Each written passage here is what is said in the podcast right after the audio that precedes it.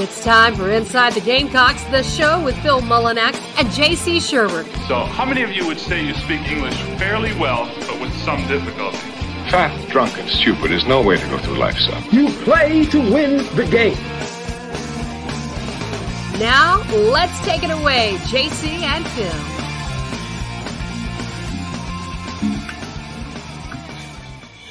All right, uh, welcome in inside the Gamecocks, the show. JC Shurburtt, Phil Mullinax here with you on a Monday.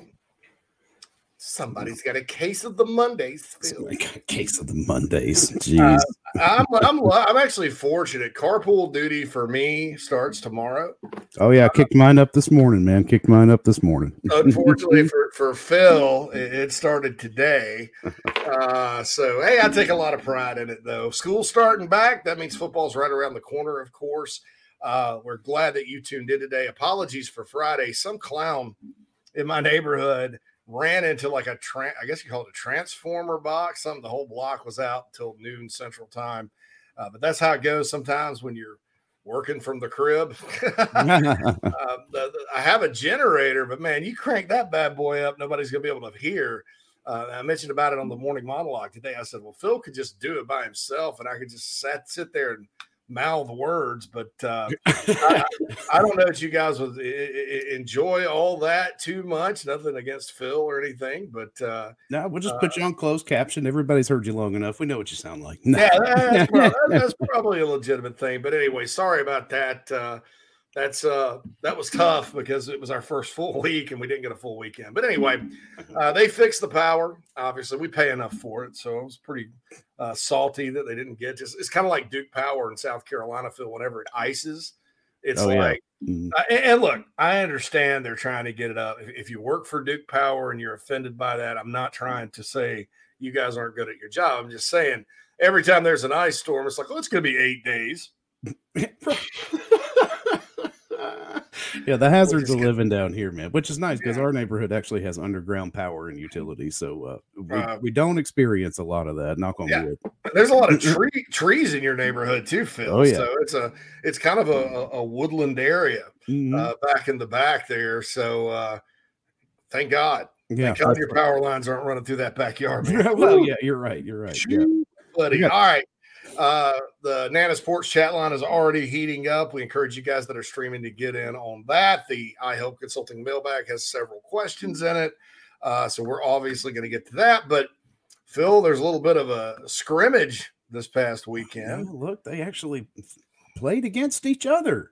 Not that they, we bring another team in there and try anything they, out. They, they did. So, so we're going to talk all about that and some concerns that I heard. The poll question for today, go answer it on thebigspur.com.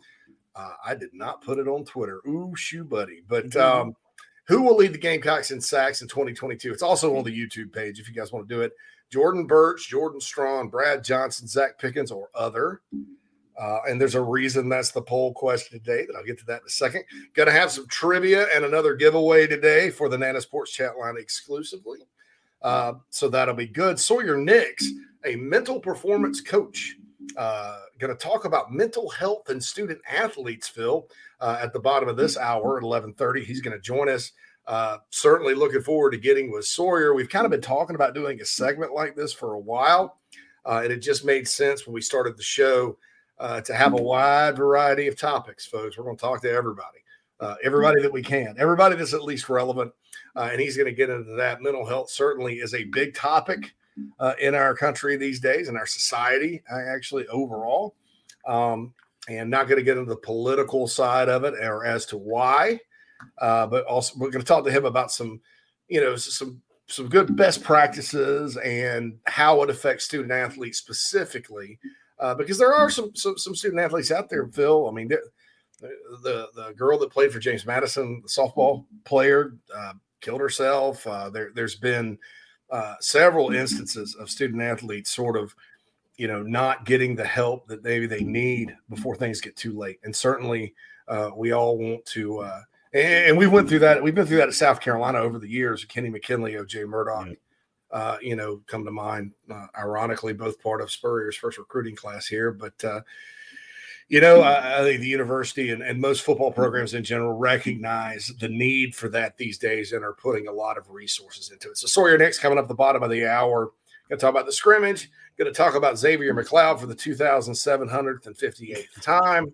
Uh, and uh, I had another conflict on Sunday. I was going to be on the Tito's and Chicken podcast. By the way, that's a good podcast. My buddy Evan does it. He's got good guests. Uh, go check out that podcast. Uh, so the previous Sunday we did the uh, first half of the schedule. Uh, I don't give game predictions. Uh, I mean, I think it would be really ridiculous of me to give a game prediction on the Texas A&M game um, right now uh-huh. without seeing both teams. Uh, I'm not saying that those who do predict are ridiculous or anything like that. I, I like the concept that people like to kind of listen to it and stuff and uh, and all that. But what I do is give scenarios like Carolina could win if and I'll, I'll, tag a score onto there, and then they won't win if, and I'll tag a score onto there. So uh, that last six games of the season is very interesting. A and M, Missouri, at Vandy, at Florida, Tennessee, and then at Clemson. So that's uh, that's going to be good. And Phil and I are going to go back and forth in hour number two. Also going to talk about uh, not across the board, but you know, I'm a, sort of a lazy take on Spencer Rattler that's out there in the national media. Uh, so you won't want to miss that. But first of all, the scrimmage.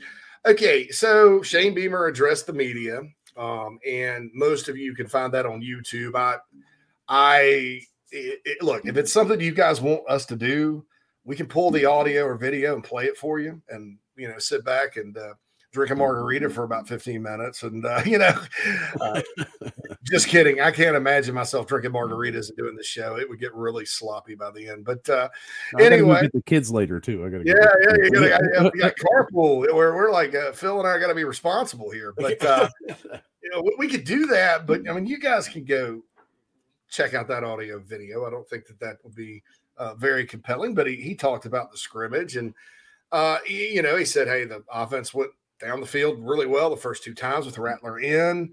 Red zone was a concern.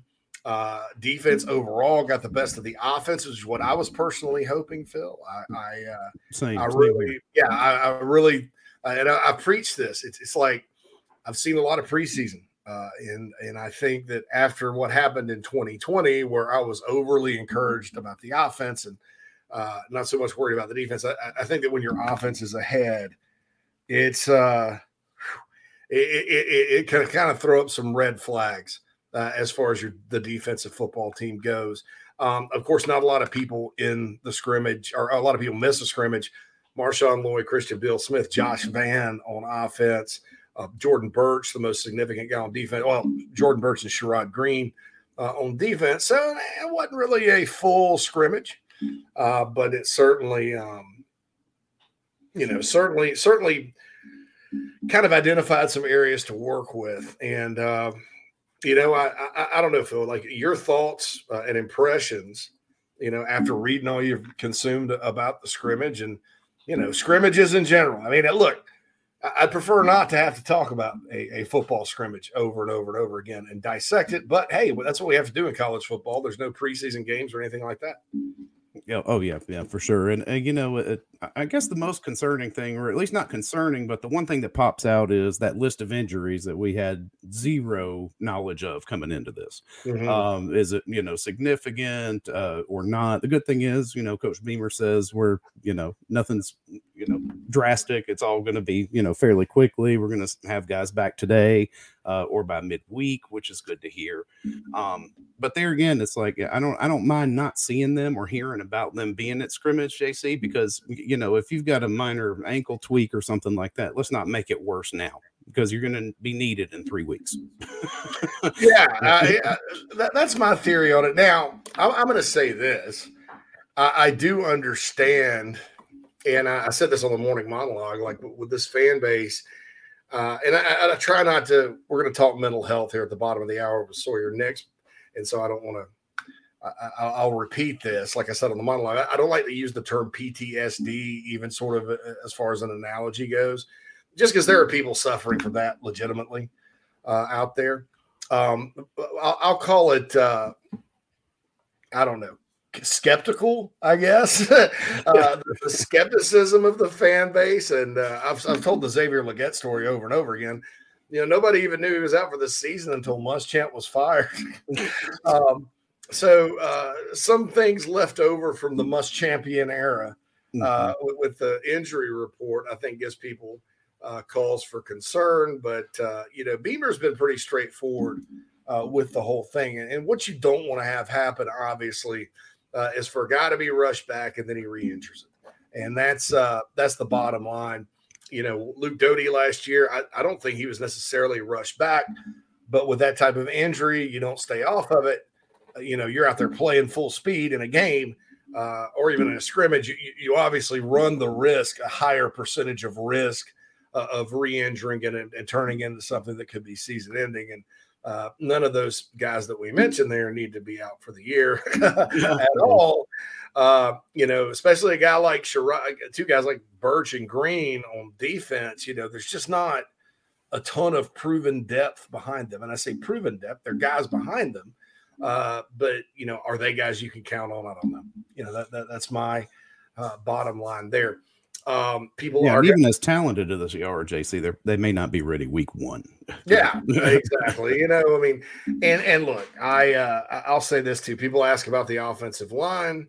My understanding is they played pretty solid, uh, and, and so here's a double edged sword, right? And this is why covering scrimmages will, will if you overthink scrimmages, you'll go crazy. I mean, it'll, it's not gonna. Uh, it, it, it, it's something that you have to kind of uh, be careful about in college football. uh, but uh, you know, you look at it, and, and and so what I was told was if if there was a concern uh, with the scrimmage, it was the pass rush. So there you go. So so somebody now, well, no, Burch wasn't there, but somebody's blocking somebody if you're pat if you can't get to the quarterback, and you know, so they they kept Rattler upright pretty well. And then that's interesting too because of Beamer's uh, comment about well, Rattler needs to get rid of the ball quicker because those could have been sacks. So maybe, maybe not. I don't know. You know, uh, you talk to different observers eight different times about a scrimmage, you get eight different things. So Yeah, Uh, right. Because you don't know how many times they're sending just four. Maybe they got you know five guys coming. You know if they're actually going to put a real big pass rush on. Yeah, I mean we don't know the ins and outs and, and this. this is why coaches too watch the film. They, they after games are always like, I have to watch the film. I have to watch the film. I have to watch the film because you can't watch all eleven players live. Uh, you know, at the same time, you know, and and that's another reason why coaches sit in the box so they can get a better viewpoint of all 11 and, and, and to see what the opponent's doing and what they're doing and all that. But that's why you always hear them say grade the film uh, because you go back and you review it, you know, and then you're like, oh, okay, well, here's what happened here. And sometimes that's fundamentally different than, than what you think happened during the, the football game. You know, Oh, and, and I heard everybody from Steve Spurrier to Will Muschamp to Shane Beamer, everybody that's been here, uh, Lou Holtz, going all the way back. Uh, they'll say one thing after a game will look like this, this, and this. These guys need to play better, or whatever. And then they come back and go, oh, well, wait a minute. You know, especially like the offensive line. You'll hear, hey, they need to block better. The blocking needs to be better, blah, blah, blah. Well, then they go back and watch it like, well, you know, the line did this, this. This was a running back that missed this. This quarterback missed that. This guy missed this assignment. Um, and they don't know that live um, until they go back and watch the film. So that's why, you know, you, you get kind of different uh, viewpoints. I, and I'll say this South Carolina needs to be able to rush the passer this year. And that's why I put the poll question up who's going to lead the team in sacks? Uh, is it going to be Burch? Is it going to be Strachan? Uh, I, exp- I have expectations for those guys, right? Mhm. Uh, Terrell Dawkins coming from NC State, expectations there too. Um, Well, you're going to have to have that. You know, you can't rely on turnovers year over year because there's going to be some regression to the mean. You got to figure, even if you're, you know, you want to stay in plus territory with turnovers, but you can't count on that. Uh, but you can count on disrupting a play or getting to the quarterback. That's the stuff that you need to rely on. Exactly. And, and I think Carolina is suited. They have guys that are capable individually. It's just got to work. Um, you know, and then I look at the D tackles, and, and and Beamer had a pretty good comment where he said, We're six deep at D tackle. That's going to be a problem for some teams this year. Uh, and I agree. Uh, I mean, that's an important position. Anytime you can roll your big guys inside, they don't get tired. They're fresh in the fourth quarter. The Brad Lawing era as the D line coach at South Carolina should show people that because you know, Lawing didn't have, I don't ever remember him being six deep at D tackle. But what he do, you know, he, he'd take a Travian Robertson out or a Ladi Ajiboye out or somebody like that, roll in like an Aldrich Fordham for a few plays and get them rest. then by the fourth quarter, you know, there are very few games South Carolina's defensive line was gassed or, or, or beaten or anything like that. There were a few, but not not a, not very many. And I think that's a big key. Uh, even Muschamp said it when he was here. When the big guys on defense get gassed, it's hard to get them back, and, that, and that's true. So it's good that they have that type of depth at D tackle. Uh, certainly, Zach Pickens' expectations are way high. Uh, I personally think Boogie Huntley uh, will probably start beside him. Uh, MJ Webb is still there. He's 175 years old, like Brad Johnson and uh, uh, Sherrod Greene. You know, those guys uh, about to pick up their social security checks, but uh, that's a good thing. They're grown men, you know, grown men in football. That that says something. That says something. Um, mm-hmm you know, TJ Sanders and Nick Barrett are young, but they're supposed to be really, really good. And then there's Tonka Hemingway, who I didn't even mention. So uh, that's good. Uh, you know, Jimmy Lindsey has an excellent group to work with uh, on the interior uh, of that defensive line. But that's why the poll question is what it is. Who's going to lead them in sacks? Could it, you know, could it be a Brad Johnson from the linebacker position in, in certain situations? Uh, there's this question about who's going to start uh, at linebacker. So if it ends up being Sherrod Greene and Muhammad Kaba, which I, I if I had to bet, that'd probably be my guess right now. Kaba's having a great preseason. They need more speed. Maybe Brad comes in as a situational pass rusher from the linebacker position. They send him from all over the place, and and, and that's really what he's good at. Now, at the same time, flip side of that, he's a senior. He's one of the older guys. Uh, he's playing the same position for the first time back to back years, I think, in his career at South Carolina. Um, so let's see how he does. I mean, it may be that he can't be beaten out. So it may be that Greene and Kaba rotate. But, uh, you know, the, uh, you sort of look at it, and, and, Clayton White's defense is designed, Phil. Uh, if you're not getting the pressure from your front four, he does have some exotic blitzes and stunts and things like that to manufacture that.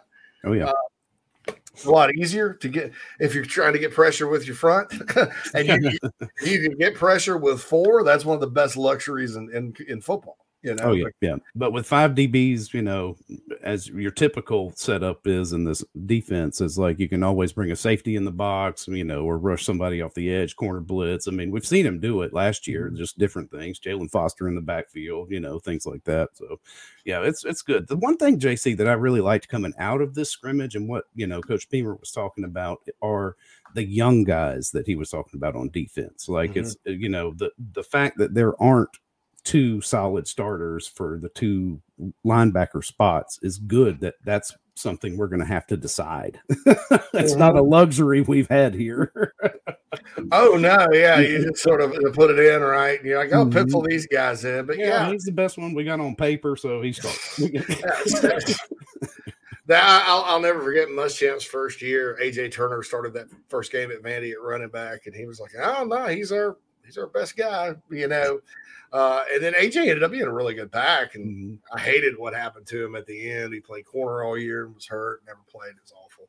But uh, you know, Rico Dowdle comes along, Tyson Williams comes along, and, and, and, they still, because of injuries, needed AJ from time to time. He certainly uh, had great games against Florida and Tennessee during his career uh, at running back. But uh, yeah, sometimes you just have to go with what you got, and uh, that's not the case at linebacker this year. Stone Blanton uh, has been a guy they've talked about since he arrived this summer at linebacker. The four-star kid out of Mississippi, huge recruiting win. We talk often, Phil, about how hard it is to go into somebody's backyard and beat them on a player. Uh, Gamecocks went into Mississippi and beat Mississippi State on this kid. Oh yeah, um, and that's not easy to do these days. I mean, used to be it wasn't that difficult to get a player out of Mississippi. Now, since uh, since Hugh Freeze and Dan Mullen were at both schools out there respectively, it's changed uh, pretty significantly as far as how hard it is. So like kind of like South Carolina, you know, it's not the not the 1990s anymore where Tennessee and Florida State and everybody else just comes in and gets players. Take everything so, you got, yeah. yeah, and, and Stone is uh, impressed in workouts and you know Donovan Westmoreland's another kid that got there early. Uh, linebacker was committed to Georgia uh, came with South Carolina. I, I'm going to be fair to Georgia people and, and not call it a true flip. Uh, you could chalk it up that way technically, but you know Georgia was probably going to move on from him Uh, they just kind of let it happen naturally. But uh, I mean, there's a reason they took him to begin with, man, because he he played great in the spring. Uh, another one of those linebackers that can get after the passer because uh, he played a lot of rush end in high school. So you got him. Uh, Debo Williams is one of the most uh, know, biggest personalities on the team. He goes a million miles an hour all the time. Uh, you know, two two block punts. The first game he played as a Gamecock, one of those Delaware kids. Uh, so so linebackers gonna be fun, but yeah, competition, Phil, I think makes everybody better. And then we're gonna talk about Rattler uh, in the second hour.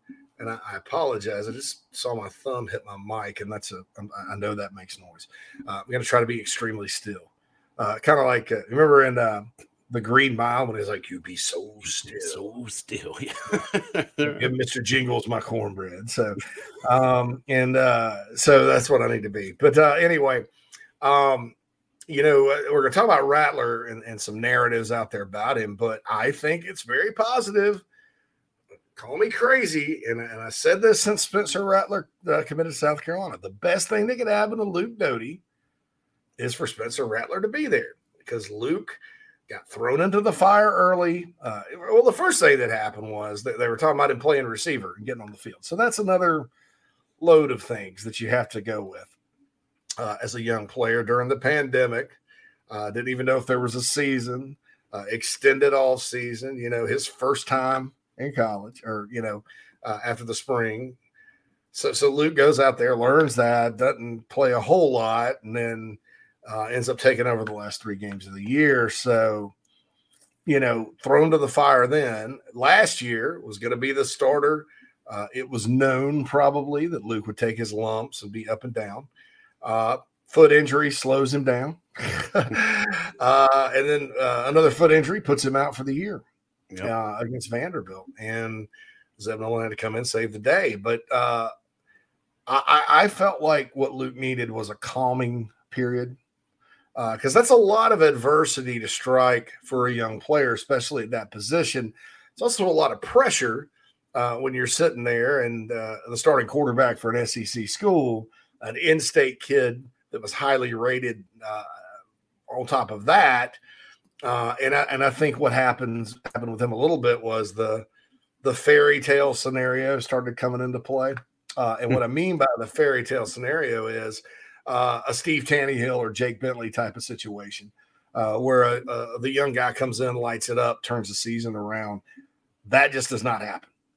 no, right, right. It, it, usually it usually turns out a little bit more like Makale Goodman, if if you remember the first year of the Holtz era, uh, rather than you know what Jake did or or what uh, you know what Steve Taneyhill did as far as energizing the team and, and, and leading them to a finish uh, that everybody was proud of. So, uh, you know, and, and I think those expectations kind of got heaped on to Luke uh, a little bit, but it, he's doing really well. Clearly, the number two guy. Um, and uh, hey, uh, you, you, need a backup quarterback, and hopefully, the Gamecocks don't need a backup this year, except for you know when they they uh, right. mop up duty, yeah, mop yeah. up duty. You know, hopefully not uh, getting blown out duty. You know that kind of thing.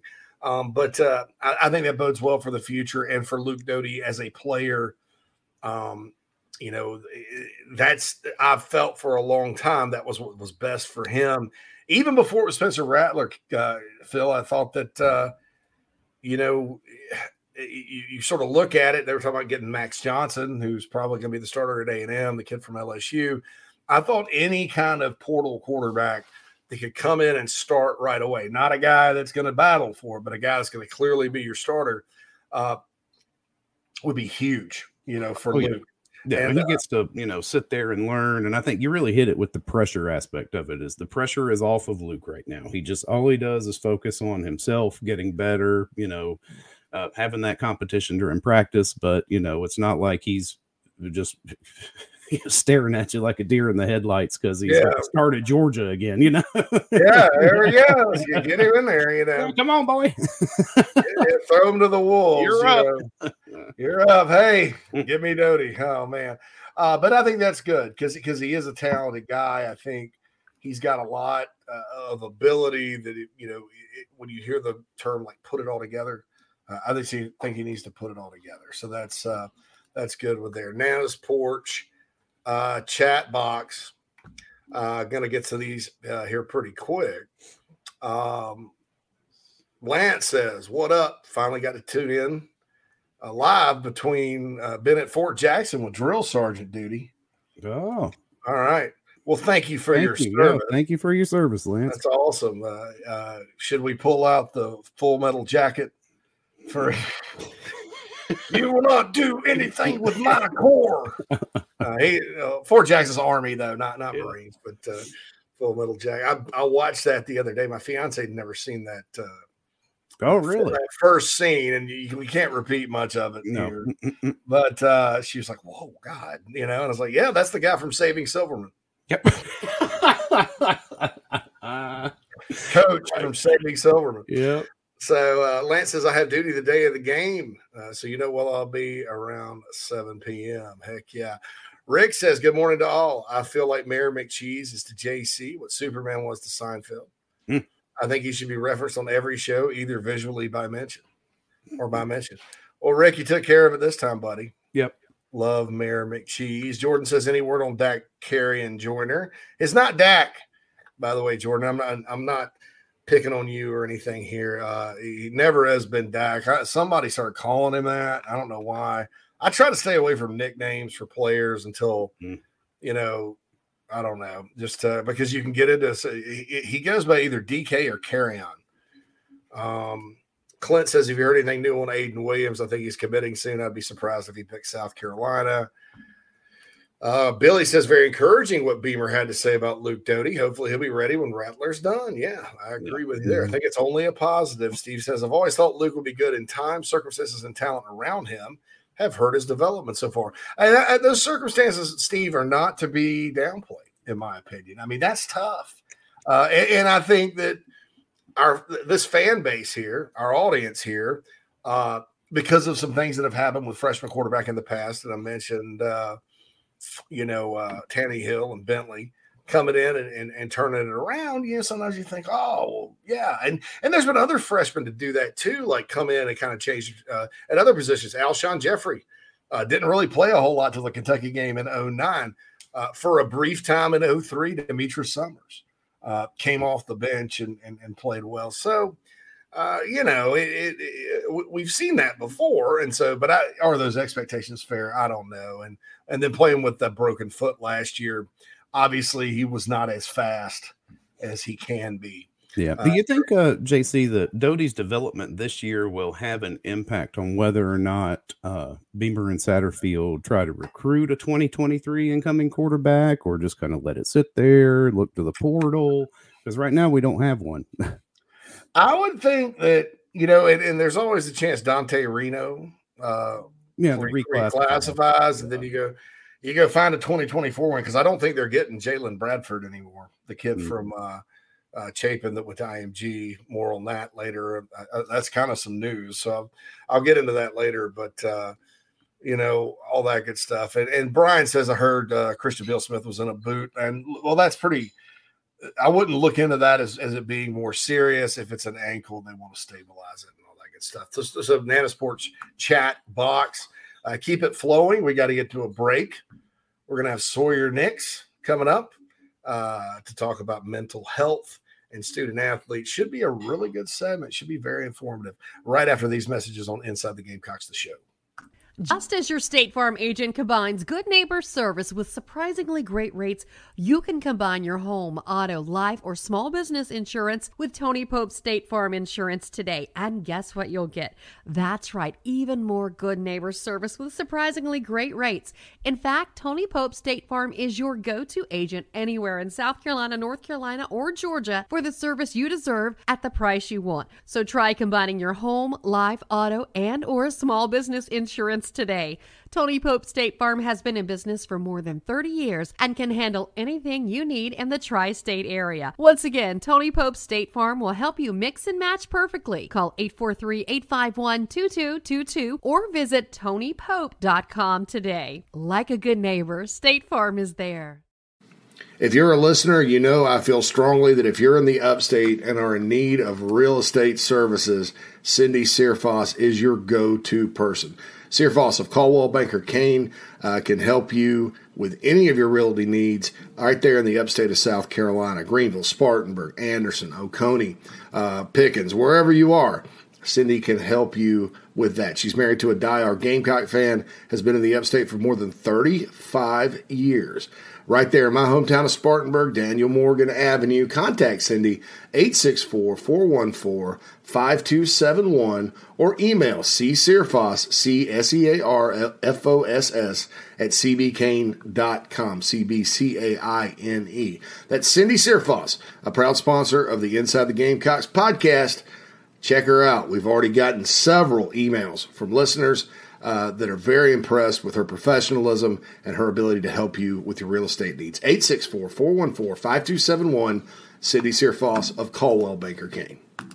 If you're looking to sell or buy multifamily property right here in South Carolina, the Bergeson team of Remax at the Lake can help you get to closing fast and easy. Adam and Derek Bergeson both are very proud Gamecocks and are more than happy to assist you with any of your commercial real estate needs all across the state. You can email Adam at abergeson at remax.net. That's A-B-E-R-G-E-S-O-N at remax.net to get your next deal underway. The Bergeson team, proud sponsors of Inside the Gamecocks.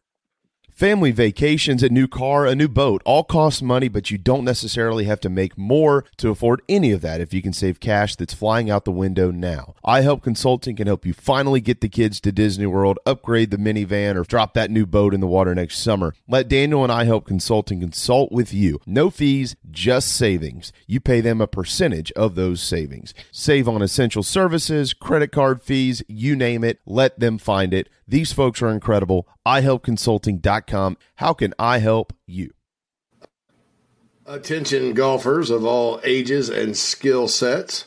Former Gamecock golfer Meredith Taylor will be a full time golf instructor in the Midlands of South Carolina very, very soon. You want to take advantage of this opportunity. If you're like me and you got to get a whole lot better at golf, or even if you're looking to refine your swing, Meredith is the person you need to go to. She's competing in her final USGA Mid Amateur tournament this summer before going full time into teaching and coaching individuals. If you're in South Carolina, Meredith will be conducting in person golf lessons at the Country Club of Lexington, half hour, hour on course. She'll play 9 or 18 with you. If you're out of state, though, this is really exciting. She'll be conducting virtual lessons. You can send in your swing for her expert analysis. Also, in November, she'll launch an online course with video instruction for all ages and skill levels. Meredith has 20 plus years of knowledge, former SEC golfer, all of that. So contact her on Twitter at Mer Taylor, at M E R T A Y L O R, or go to McKellarEnterprises.org. McKellar spelled M C K E L L A R, Enterprises.org. Her email's on the website, so you can connect with her for any other questions. Go get your golf game in order. Take advantage of Meredith Taylor and her services. All right. All right. Are we back? We are back. Welcome back, everybody. We're joined by Sawyer Nix. Awesome. Uh, Sawyer, how's it going today, man? Morning. Doing pretty well. I am uh, on day three of COVID quarantine, so uh, so going through that. Um, Wow. so, uh, I'll be I'll be out on Wednesday. Uh, so tested positive on on Friday. So going through that. Otherwise, doing okay. Well, No symptoms. I hope you're feeling well. That's, That's what right. I was going to say. The uh, well, I don't know. I don't know if she has COVID. I, she maybe has the flu I, or a sinus infection or something. Because I kind of feel like if, if she had had COVID, because this has been going on since Saturday, I would probably be like, I'd probably have it, right? You know, I mean, that's that's just kind of the how it goes. It's incubating. It's What just they- what- incubating in there. what yeah. they say about the, the the new uh the new variant it's very very um i guess uh contagious well, well sir you work in mental health uh you have your own uh, mental health coaching business you're a mental performance coach uh kind of just tell us what all your job entails right now uh, obviously mental health is a very vast topic uh that folks i don't know. I think it's almost been uh you know uh, granulized into like a buzzword kind of deal. Yep. Um, but what I'd like to do is, is you know, you talk about sort of exactly what you know uh, you do and, and kind of your side of it and, and sort of what you work on on a daily basis. Yeah absolutely. I do. I have a private practice in anderson so i'm upstate person not far from the the orange school so about 30 minutes from from there um, so certainly i have people walk in my office and the first picture they see is a big hand holding a gamecock helmet with a you know uh, the block seal and the white helmet, and they're like, "Oh," I'm like, "You know, it's okay, it's okay." So uh, certainly enjoy doing that day to day. I see kids, teens, couples. I do some marriage counseling, do some depression, anxiety, a lot of that broader subject stuff. the big part of what I like to do and what I do is working with athletes. Sometimes that's athletes who are injured, uh, athletes who are ending their career, athletes who are transitioning, who face personal struggles, things like that are some of the things that I do in, in engaging those. I've worked with some teams, I've worked with professional athletes on lower levels. So I've enjoyed a lot of that aspect of, of what I do. It certainly keeps me on my on my toes for sure. Sawyer, you, uh, one thing I caught while you're talking about that right there that, that kind of sticks out to me sometimes, and, and it's something all right, so it, it, it's something I cannot relate to, uh, but I can in a way. Um, it, I didn't, I didn't suffer any kind of anguish because of it. But you know, my dad told me when I was a kid, you know, you quit playing football. We all quit playing football at certain levels, right? right. Uh, and a bunch of us drop off as, as the levels get higher. And, and, it's not the type of game where you can just go hang out with like like me and Phil don't get together and drink beer and go play 11 on 11 in the backyard. right. Um, right. for good reason. But, but, yeah, right. But, but man, I, will be honest. I, I, still have dreams about suiting up and playing, you know, and uh, sometimes I'm, I'm, like my age and playing. I'm worried about my eligibility in high school. Right. and uh, yeah, I'm like in high school and I'm 45 and I'm like, I'm the old guy. They're probably not going to be eligible for the playoffs if they catch me, but I'm doing good. But I don't worry about my health and all that. But it, it, it's true. Uh, even like with me, I cannot imagine being a professional or being someone that played at a higher level and that the game was just part of their life for 20 years yep. and all of a sudden it's gone. Um, it so, so talk about that. It sounds to me like it could be trauma. It could be a little trauma there. It could be very difficult. I've worked with some uh, lower level golfers trying to make it on the tour. You know, there's no guaranteed contracts in that. So it's pretty mm-hmm. much you make or you break it. It's not a we'll give you a year or two years or we'll give you seventy five thousand just to be on the practice squad on an NFL roster. This is their next meal, uh, somewhat literally, is, is based on all right. Do I make this cut this tournament? Do I hang around? Um, does my injury limit me from doing that, or do I go into business sales or other topics? So certainly that's something very very challenging. One of the things I think that Coach Beamer is doing an excellent job of, and certainly hiring Derek Moore as a home run hire, is the culture he's creating is he is going to put them in an excellent position as much as possible to compete. And that's one of their key, you know, they have several key aspects or focuses. I don't know what they call them values. Maybe key values is the right mm-hmm. word.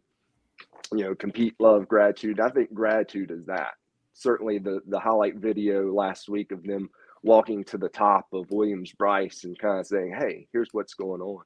And I think that's what it takes. I think it's saying, "Yeah, I'm grateful to play this game. I'm grateful to get an opportunity to get an education in case I, I do get significantly injured and my career in, ends." Um, certainly, I was at in Williams Brice uh, to see Marcus Lattimore get his injury. Um, I remember that very, very vividly. remember the second injury as well. And he's just one of the examples of, of people who've done well moving on that their career didn't develop like it hoped. Certainly, I was just taking note of the athletes that we're counting on this year for the Gamecocks who have had some kind of injury.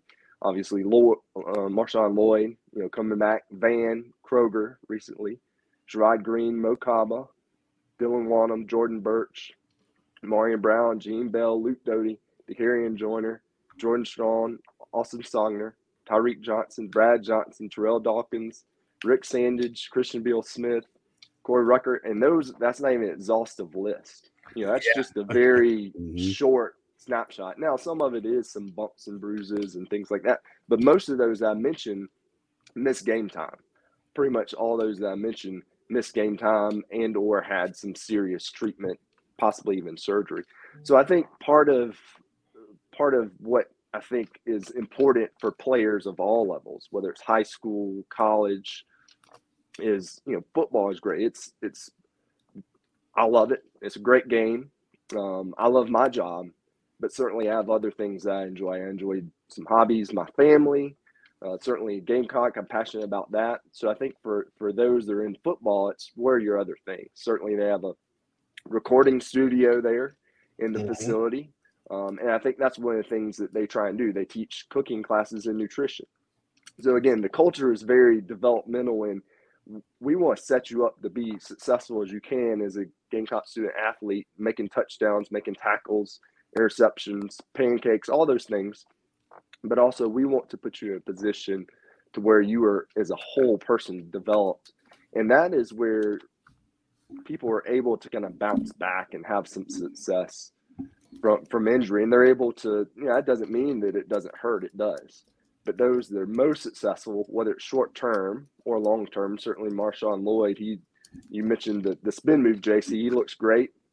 And I look forward to seeing that um, in the first game versus Georgia State. So uh, there's lots of athletes that are bouncing back. And it's not easy to do. Very, very challenging. I think as fans, sometimes they, they misunderstand. Well, gosh, he just had a little bummed ankle. Why is he, you know, coaches said he's good. He doesn't look good. Hmm. Um, so I think that's that's part of it. It's it's a tough process. It's much much tougher. I think sometimes fans see or understand. Yeah, I agree. I was uh I was with you. I, I was not at Williams Brice for the second Lattimore injury. I was actually in Starkville, Mississippi in 2011 for the first one. And uh you know, Marcus had not had any injuries. You know, I mean, I, I I saw him take I saw a game against St. Thomas Aquinas when he was at Byrnes. Uh, and he happened to fumble a bunch that game for some reason, but man, I mean, just took some shots. I mean, that kid took incredible shots and uh, kept on going. And uh, that was certainly sad, but we're, we're all proud of Marcus and, uh, Yeah. you know, and, and what he's accomplished. And he, he- he's, you know, and I told him one time, I said, man, I think uh, we were just talking. Uh, it was at, you know, after he had left South Carolina. I said, you know, I think your calling may be beyond football. Like you may, you may impact more lives uh, than you would have had you played in the NFL. You know, played in the Absolutely. and I honestly believe that. Um, you know, uh, politics and stuff like that aside, some people Right. don't. I guess politics, but what? That's not. That's not the point. Right. Um, so you know, I have a friend now, uh, or I have a couple of friends that sometimes have hard times letting go of things, uh, and I've had a hard time with that too. So I can't imagine like uh, an athlete, and you mentioned, I think we're trying to say a balance, having a balance in life. It's not just Right. about one thing. I think that's very important. Um, you know, I have my hobbies. Uh, you know, unfortunately, my hobby became my job, and I love that part of it because I don't have to have like a what I call a real job, right? And uh, and so you know, I had to kind of get into some other things. So I, I like to write, and I like politics and, and movies and stuff like that. But uh, you know, the, sometimes people go through something traumatic where they lose something, right? And everything they have in life that they enjoy doing is related to that one thing. How do you break? Uh, and I'm sure this applies to football uh, when when it's finally over. How do you break free of that if you hadn't prepared to have that balance? Well, a, a big comparison that's used is often as if you lost, literally lost someone. You know, Mhm. whether you've had a family member, if you lost a job, if you got injured, there's a very much a comparison between that getting injured, finishing your last year of, of sports. It, it's almost like a death. Um, so there's some stages and counselors kind of go through with our clients that's stages of grief process. Part of it's shock denial. It's kind of the first stage. Then it goes to anger, then to bargaining, then to depression, then to acceptance. It's usually the flow of how things go.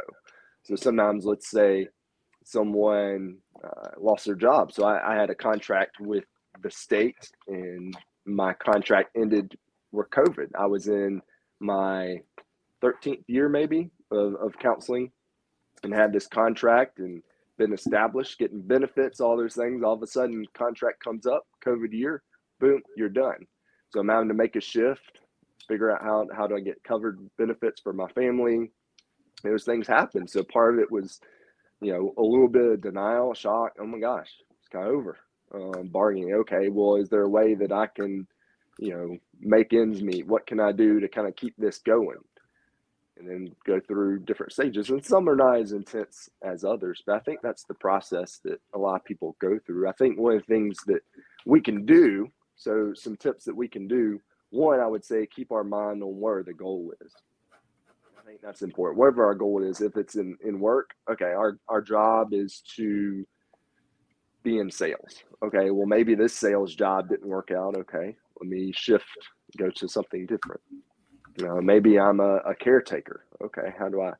I can continue using those skills just in a different way. So sometimes it's trying to, to reapply those things and remember what's what's our main goal, and that goes back to the broader picture. You know, part of our main goal is is in, in our work in our family, but it's also to kind of get that bigger picture. And I think it's also limiting some of our expectations too. I think we go through, and then all of a sudden we're hit. and It's like, oh man, I, I didn't, you know, we get blindsided and that happens. But day to day, how do we kind of limit our expectations? If if the players going through fall camp have this expectation, I'm not gonna, I'm not going to get injured. I'm not going to get injured. I'm not going to miss time. I'm going to be great. I'm going to have the best year ever. And all of a sudden, injured, bam. You know, I think it's very tough. So one experience that I had a couple of months ago, uh, maybe two months ago. So I have a almost five month old in the household, and I have a six year old in the household. So I had a long, exhausting day at work. Came home. My wife, the plan was she was going to have dinner. I had some later appointments, so it was oh great. I'll walk in, have some supper, see the kids, help out with bath time, da da da. Walk in, both kids screaming and crying. Supper's not done.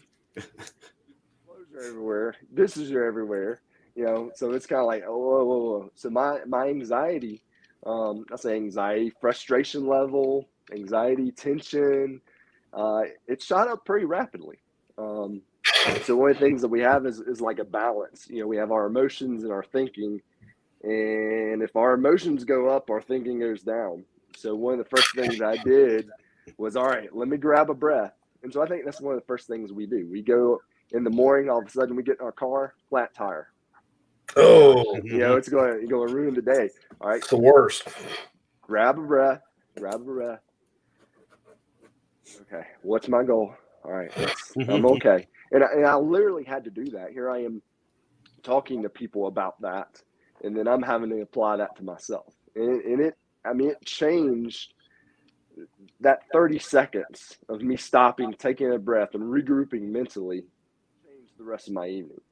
Because if I would have uh, you know, my emotions really taken over, things would have not gone well. It would have been conflict with kids, conflict with wife. Why isn't this happening? Why isn't this done? Why are they doing, you know, all that stuff. But just taking a break. All right, 30 seconds. All right, all right, now. All right, I can't do all this tonight. Can't fix everything. I think that's the other thing. We can't, sometimes we think things are great or things are bad and usually our days are not like that. Usually things are not great and things are not awful. Usually it's in the middle. So if we can kind of say, all right, pause for a second, take a breath, we regroup. All right, what what can I do right now in this moment? And for me, it's like, all right, well, I'm gonna ask my wife, what does she need? and now can I go down from there? And she was like, help with one of the kids. Great. And I was able to kind of bring down my emotional level so I didn't yell at anybody or take it out on anybody or give any spankings that didn't need to be given and you know all that stuff. So I was able to just kind of dial it down a notch. All right. Refocus. And again, that's another aspect is kind of using that self-talk and and being persistent and not getting stuck. We're going to go through tough days. We're going to go through flat tires. We're going to go through people bumping us and rear-ending us. We're going to go through awful work meetings. So part of it is how do we not get stuck, and part is just like, all right, me take a deep breath. What's the big goal? What am I trying to focus on? And think about how we can kind of get back on that task and not get stuck in a ditch, which is sometimes where where we don't want to end up, and that's where things snowball and get worse, and we become more irritable and more frustrated, more depressed, and more anxious. So yeah. our circumstances aren't going to get magically fixed, but in the midst of that, until they do, what what can we do? Right. And Sawyer, uh, you know, kind of in that vein, and, and since you work with athletes, uh, you know, primarily, I guess. Um, how much are you seeing an uptick of these players uh, coming to you and seeking, you know, non-performance or non, you know, career-related issues with you through, you know, the whole destigmatization with mental health? Are you seeing an uptick in these guys just coming to you for that day-to-day yes. stuff? Yes, I would certainly say so. Certainly for younger athletes, there's parental pressure. Mm-hmm. Um, you know, I have I know some athletes that the idea of year round baseball, year round soccer, year round sports is is it blows my mind that people are throwing the amount of money and energy that they're taking. Um, and I don't want to go too much on that that topic, but but that's one of the things that certainly uh, student athletes come and they're like, I'm just I'm just burned out or I'm just stressed, and they may be anxious. It may be appearing in their performance, but then it's also appearing in other areas in schools. Certainly, schools getting started back, handling that, the pressures of that, social media, all those other things. So certainly, there's sometimes people will come to me just for those other things, and sometimes they'll initially come to me and say it's a sport thing, but all of a sudden, well, a sport thing, but it also appears elsewhere too. Mm-hmm. So I do see a, a lot of that in, in the staff um, at Carolina, just to let you know, they have four staff. Uh, one's a medical doctor, he's a psychiatrist. Two are full time professors. And then one uh, is a full time mental health person, actually, a fifth. There's one other person that's part time. So while there are there appears to be some support, they are tapped out. They are maximized, you know. So I know within Carolina athletics that there's there's a high demand there. Um, and, I, and I think administration, their long term goal is to kind of beef that up. But certainly, when you have NIL and you have videos of, uh, you know, I saw this video yesterday, Alabama player, you know, the train table, huge ribeye steak. And just grab it, you know, they have to balance those things. And you don't want to say, well, you know, mine's the most important because everybody says that. That's a hard job that they have to figure out. But certainly that's something that's, it is a, is a big topic. And I, and I hope that coverage can be, can be not only for the Gamecocks, but for other student athletes that need to be seen as well.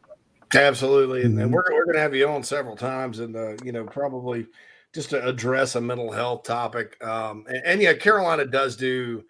They have maximized, uh, you know, what they're. But I, I think, yeah, a guy like Derek Moore, uh, you know, who I've known for forever, is a huge part of all that. Um, Absolutely. And, uh, and, I think that you know they'll continue to uh, to build that portion out. I, and I think we'll see it in places like Alabama and uh, Georgia, and just about just Clemson, wherever you you name the program. I, it's too important to kind of let go by the wayside. All right, so you know, let's take it back to performance on the field, right? And and you mentioned you know your day gets sidetracked by this, that, or the other. I'm of the belief. Um, got about four minutes here to get your answer on it. Uh, that the teams that play the best are the teams that when that adversity hits in football. And Derek actually always says football is an allegory of life. And, and I believe there's probably no game that is as much. Um, I'm probably a little biased about that because I love football, but uh, you know, I uh, I do believe that, and I think you know when you when you think about you know some of the better teams Steve Spurrier had here or he had in his career, they always just Florida, South Carolina, wherever they just kept playing. Duke, they just kept playing. Uh, they get hit in the jaw or what. I mean, every seemed like every single game at Florida, the other team would get up seven nothing, and then he'd figure out how to call plays and, and, and kill it. you know that that adversity and learning how to deal with that adversity, uh, I think a lot of times is the difference between winning and losing. Your thoughts? Well, I think you used the key word learning.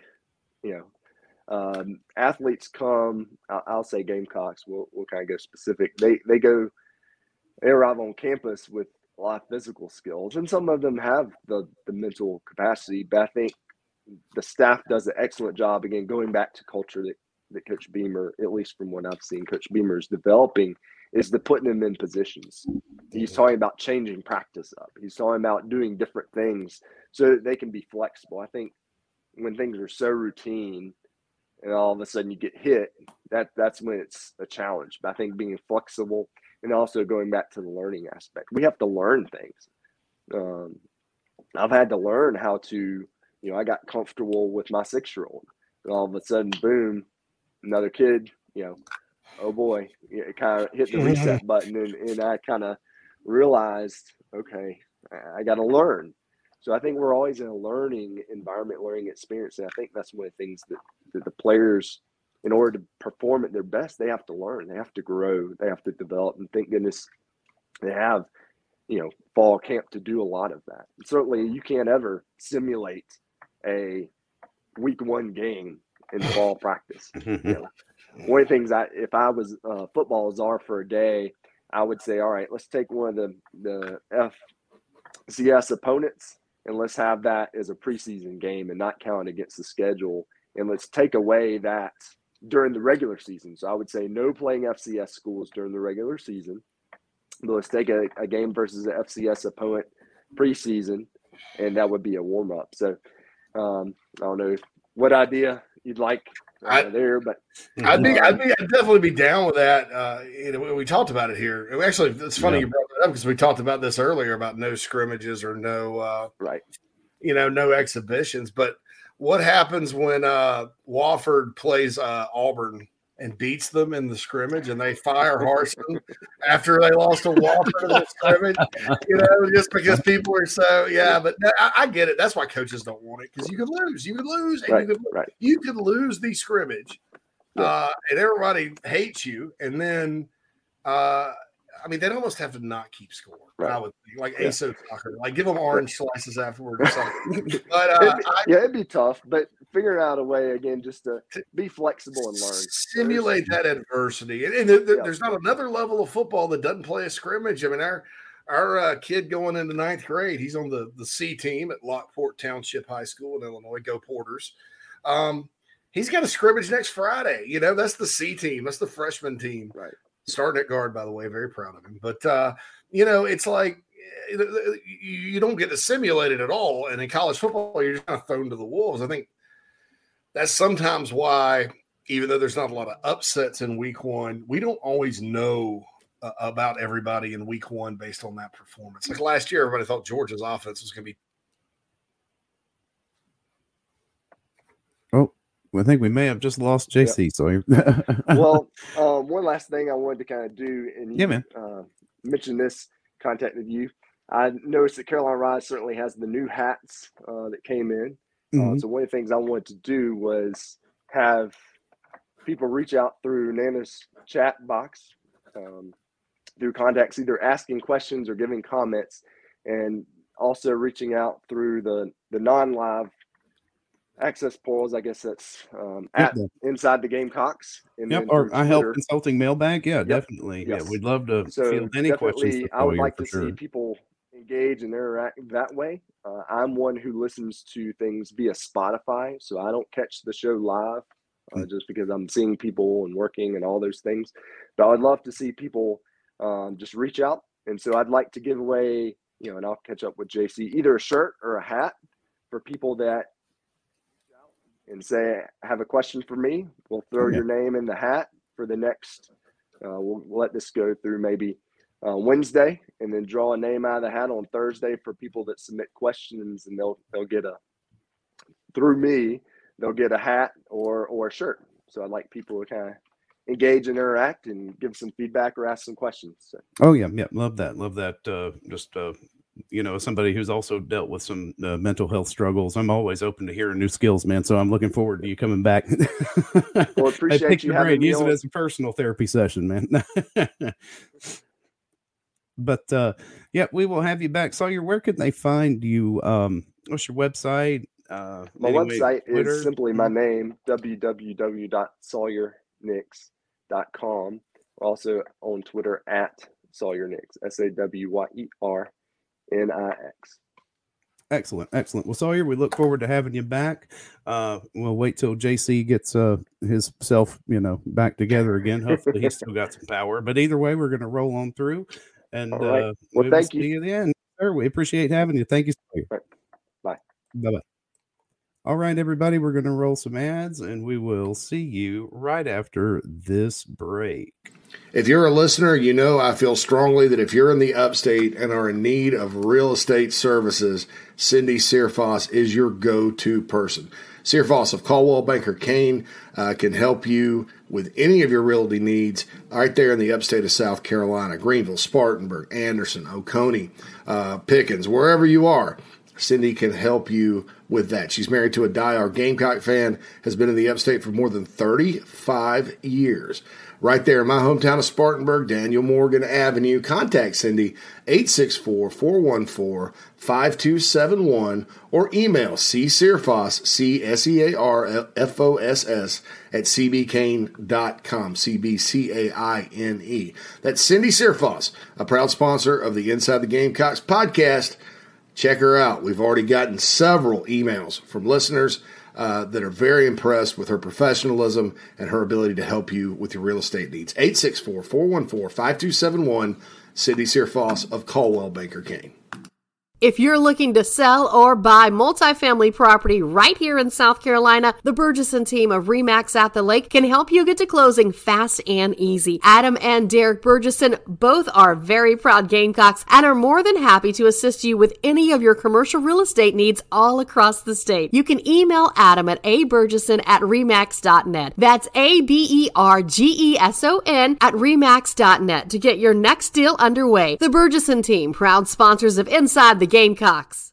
Hey, man, are you sick and tired of your business computer guy? Yes, he takes forever to call me back and doesn't always respond to the requests. Yeah, same here. I'm paying him good money. I constantly have issues, and I'm worried he's not backing up my network and securing it properly. Oh, I feel that, man. My head hurts, but I have a good lead on a good idea. I'm calling your boy Matthew Odom today from Heritage Digital. Heritage Digital is an IT firm that specializes in making sure your IT network runs like a dream. If you have one or 500 employees, it doesn't matter. They do it all for one monthly fee and have clients from South Carolina all the way to California. Yeah, I heard that monthly fee's low too, so I don't know why I didn't even think of that. Uh, do you have 843 699 1001 as Matt's contact number? Yeah, man, I sure do that. Or you can go to heritagedigital.com. Man, I hear they do a no cost assessment. Boy, this will help me. Yeah, I bet. I'm getting on that and encouraging everyone else to do the same. Heritage Digital, 843-699-1001 or heritagedigital.com, a proud sponsor of Inside the Gamecocks, the show. Family vacations, a new car, a new boat, all cost money, but you don't necessarily have to make more to afford any of that if you can save cash that's flying out the window now. iHelp Consulting can help you finally get the kids to Disney World, upgrade the minivan, or drop that new boat in the water next summer. Let Daniel and iHelp Consulting consult with you. No fees, just savings. You pay them a percentage of those savings. Save on essential services, credit card fees, you name it. Let them find it. These folks are incredible. iHelpConsulting.com. How can I help you? Let's say you need catering, you need a food truck, you just need to get some delicious food to feed some people. Nana's Porch is the place for you. I, I've known Chris, the owner, for years now. Uh, they helped with the Big Spur Golf Tournament. Uh, catering it. It was delicious. I highly encourage you uh, to go visit nanasporch.com. That's nanasporch.com right now uh, to take a look at their services, their menu items, everything you may need for your event, the professionalism, the food, the taste. Uh, it's unrivaled. Uh, in this space. 336 259 7550 is the phone number. Or again, go to nanasporch.com. Uh, we talk about them all the time. They uh, sponsor the chat line here on the podcast, but uh, wanted to tell you about it right here, straight from JC. Tell them JC sent you, uh, and please support this Gamecock owned and operated business. Also, a proud sponsor of Inside the Gamecocks, the show. All right, welcome back, everybody, to Inside the Gamecocks, the show. We appreciate Sawyer Nix being on with us, and uh, look forward to having him back. Yeah. Uh, can you hear me, Phil? We are well, loud and clear, sir. You are back in full force. Okay, full force. Full force. Yes. Uh, okay, so everybody's got to bear with us. Um, the internet's out of the crib, so I am now streaming this show on my iPhone hotspot, and so it may it may get a little jumpy, but uh, I'm sure Phil's internet's fine, but uh, mine is a little jumpy there. Um, and so we'll, we'll do the best we can. Thanks to Sawyer Nix. We certainly appreciate him for coming on. It was very interesting. Uh, I hate that I cut out like that, especially after what happened Friday, but that's like I said, that's how, how it goes when you when you stream from the crib, right? Um, Oh, yeah. Nana's Nana's Porch chat line. Uh, Steve says, I don't see any reason why Luke Doty can't be the type of quarterback Connor Shaw was for the Gamecocks. Not saying he'll be an all-time great, but style-wise, very similar. Yeah, he's the type of guy, Doty, that can run out on a third down, that kind of thing. So it's um it's just one of those things. Um, so I think that's uh, pretty good. Did you lose me there, Phil? No, you're here, man. You're here. Oh, good. Okay, good, good, good. I was just wondering because I got the little circle on your video. Um, uh, Will uh, talks about Jay. All right, so Jalen Bradford, J- Jaden Bradford, Jaden Bradford. Mhm. I, I can't even get his name right, JC. Uh, but um, okay, so the quarterback from Chapin. So he, he- here's what I know. I so South Carolina had him as a 2024 target was a guy that they really liked and all this other stuff. And and it, it, my understanding is it's not. It's Jaden Bradford, Jaden Bradford. It's not that he went to IMG. It's Dante Reno uh, being in the class and Tanner Bailey being there, and they took a JUCO kid, and they took uh, they have Braden Davis and uh, Penn State, uh, where John Scott Jr. Uh, is the assistant coach. You Remember, he was at Carolina for one year and is from the state. He's got a great relationship with the kid and his family. And they came in and they said, "Oh, they loved him up, made him a priority. It's it's Penn State for goodness sake. It's a hell of a program." Um, and so, I I think that when one school makes a quarterback the far and away number one guy or the target or a priority, and another school maybe doesn't, you know, that's what happens. Um, and uh, I'm not saying South Carolina can't turn it around. I mean, he's a, a big Gamecock fan, and and you know, was kind of a, a layup. But you know, coaches are paid to make decisions, and if they made the decision that they wanted Reno way over Bradford, which they took Reno's commitment, and Reno's got a heck of an arm, then um, you know that's just kind of what you get paid to make those decisions for, and, and what you're judged on.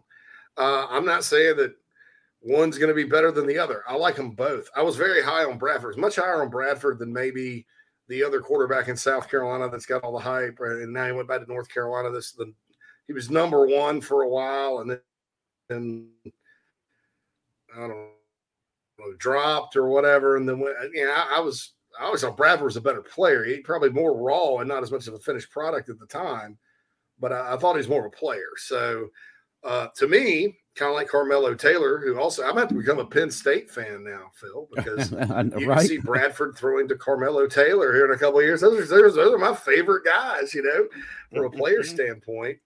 Um, so uh, yeah, um, so so my last word, last word I got was Penn State's probably getting him. So uh, in fact, I'll probably change my crystal ball on that here in a second. So uh, that's the deal there. Clint Morrison says LaNorris Sellers wouldn't be a bad fallback option for this class.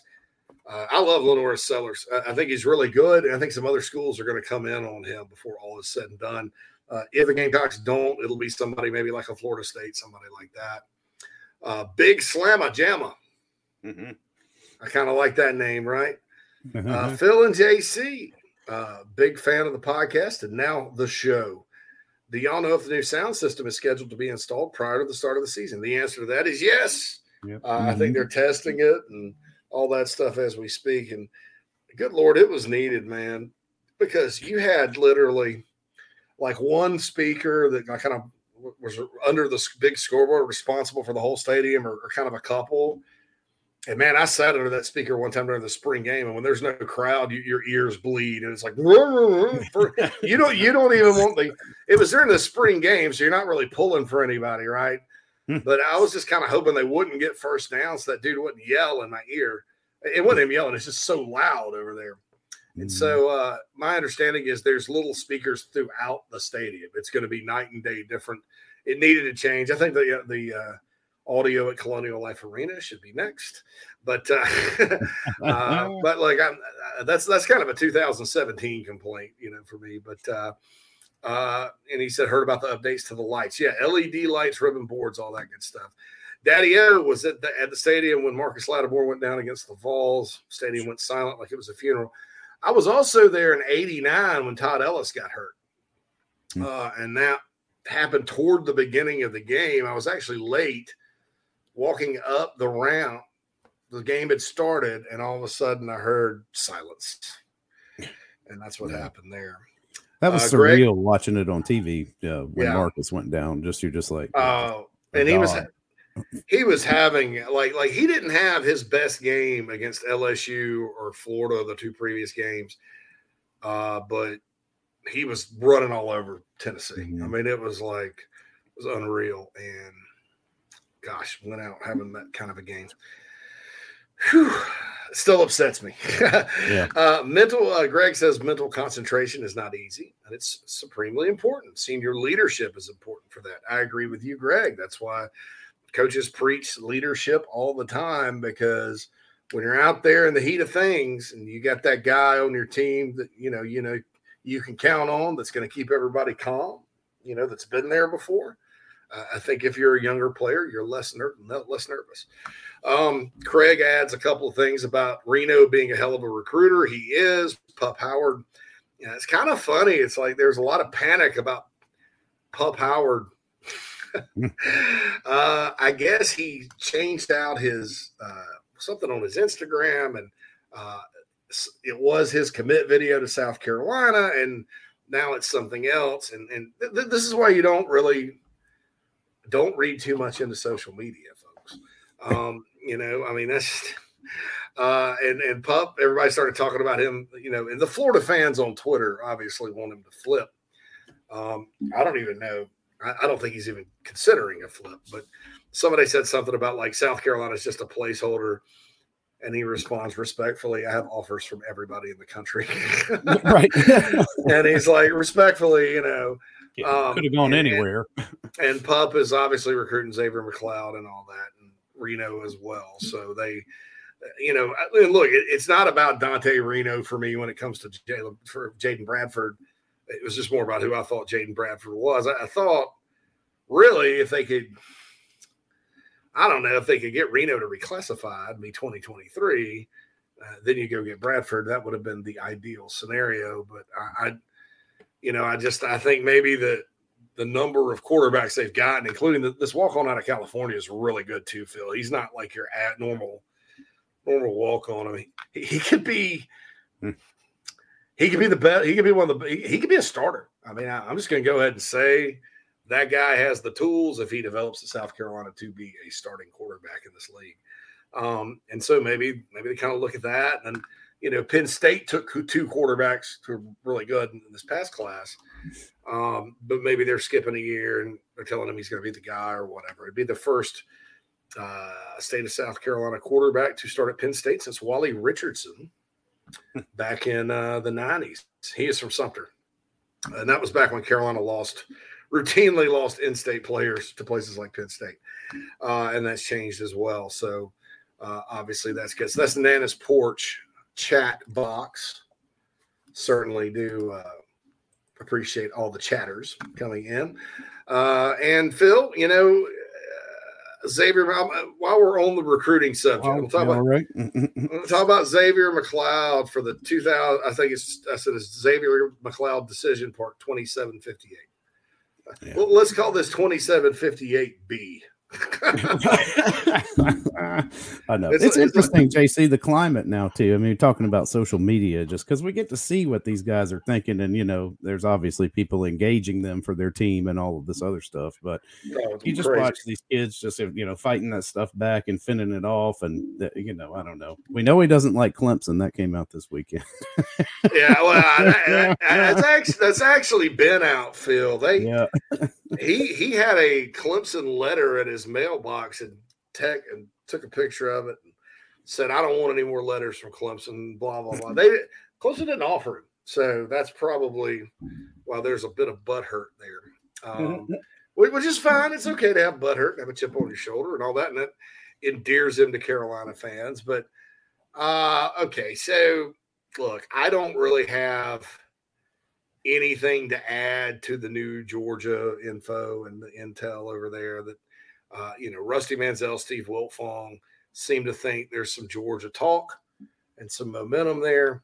Uh, I'll say this: uh, I don't discount what those guys say because I have immense respect for both of them. I consider them friends. I consider them peers in this business. Uh, I, I'm not trying to say they don't know what they're talking about uh, because I'm guaranteeing you they're getting it from somewhere. I just know that on South Carolina's end and on a couple of other areas, it would be um, surprising if he did not pick the Gamecocks.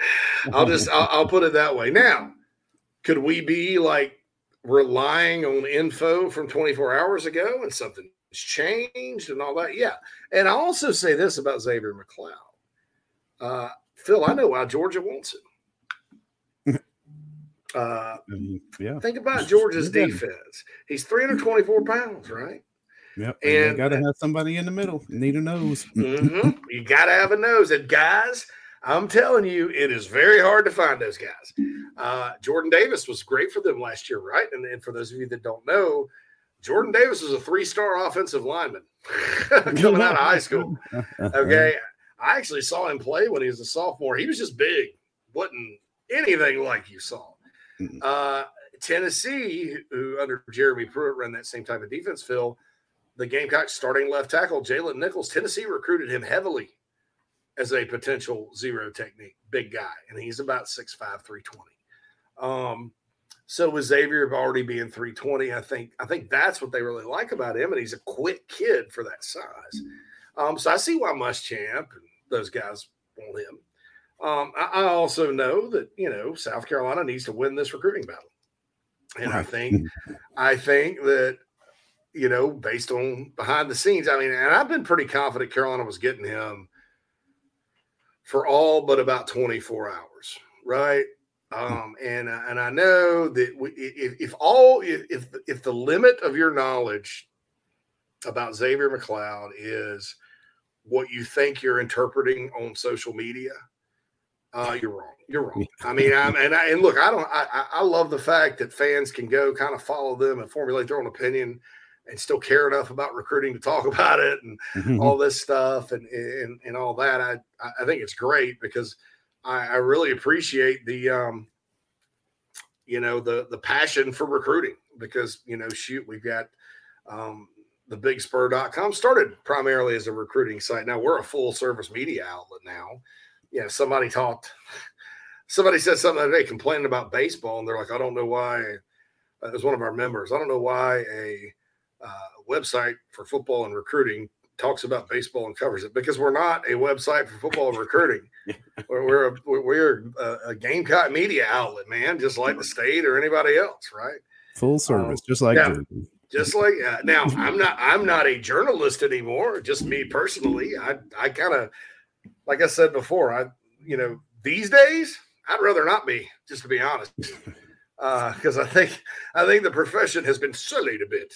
Um, but uh, yeah, I'd rather not be. I'd rather just be a personality, make you guys laugh, run my collective, don't talk to recruits, all that kind of thing. Because that that that part of my career is pretty much over. But uh, at the same time, you know, the bigspur.com is, you know, with people like Whittle and Tony and uh, Hale and Alex that work for me, that, those guys are all journalists. They're pros. I mean, they're, they're just like the guys that work anywhere else, um, except they interact on the message boards with you guys and, uh, and all that. So uh, I feel like, You know, um, that that that kind of oh, it's a recruiting message board is sort of getting lost these days. But at the same time, recruiting, I, I'd be dumb to tell you that recruiting is not a huge part of what we do, a huge part of what we cover. And uh, I appreciate the passion. But if you were just looking at Xavier McLeod's social media and you think that you know where he's going, uh, you're wrong. Even if he goes to Georgia, you're wrong.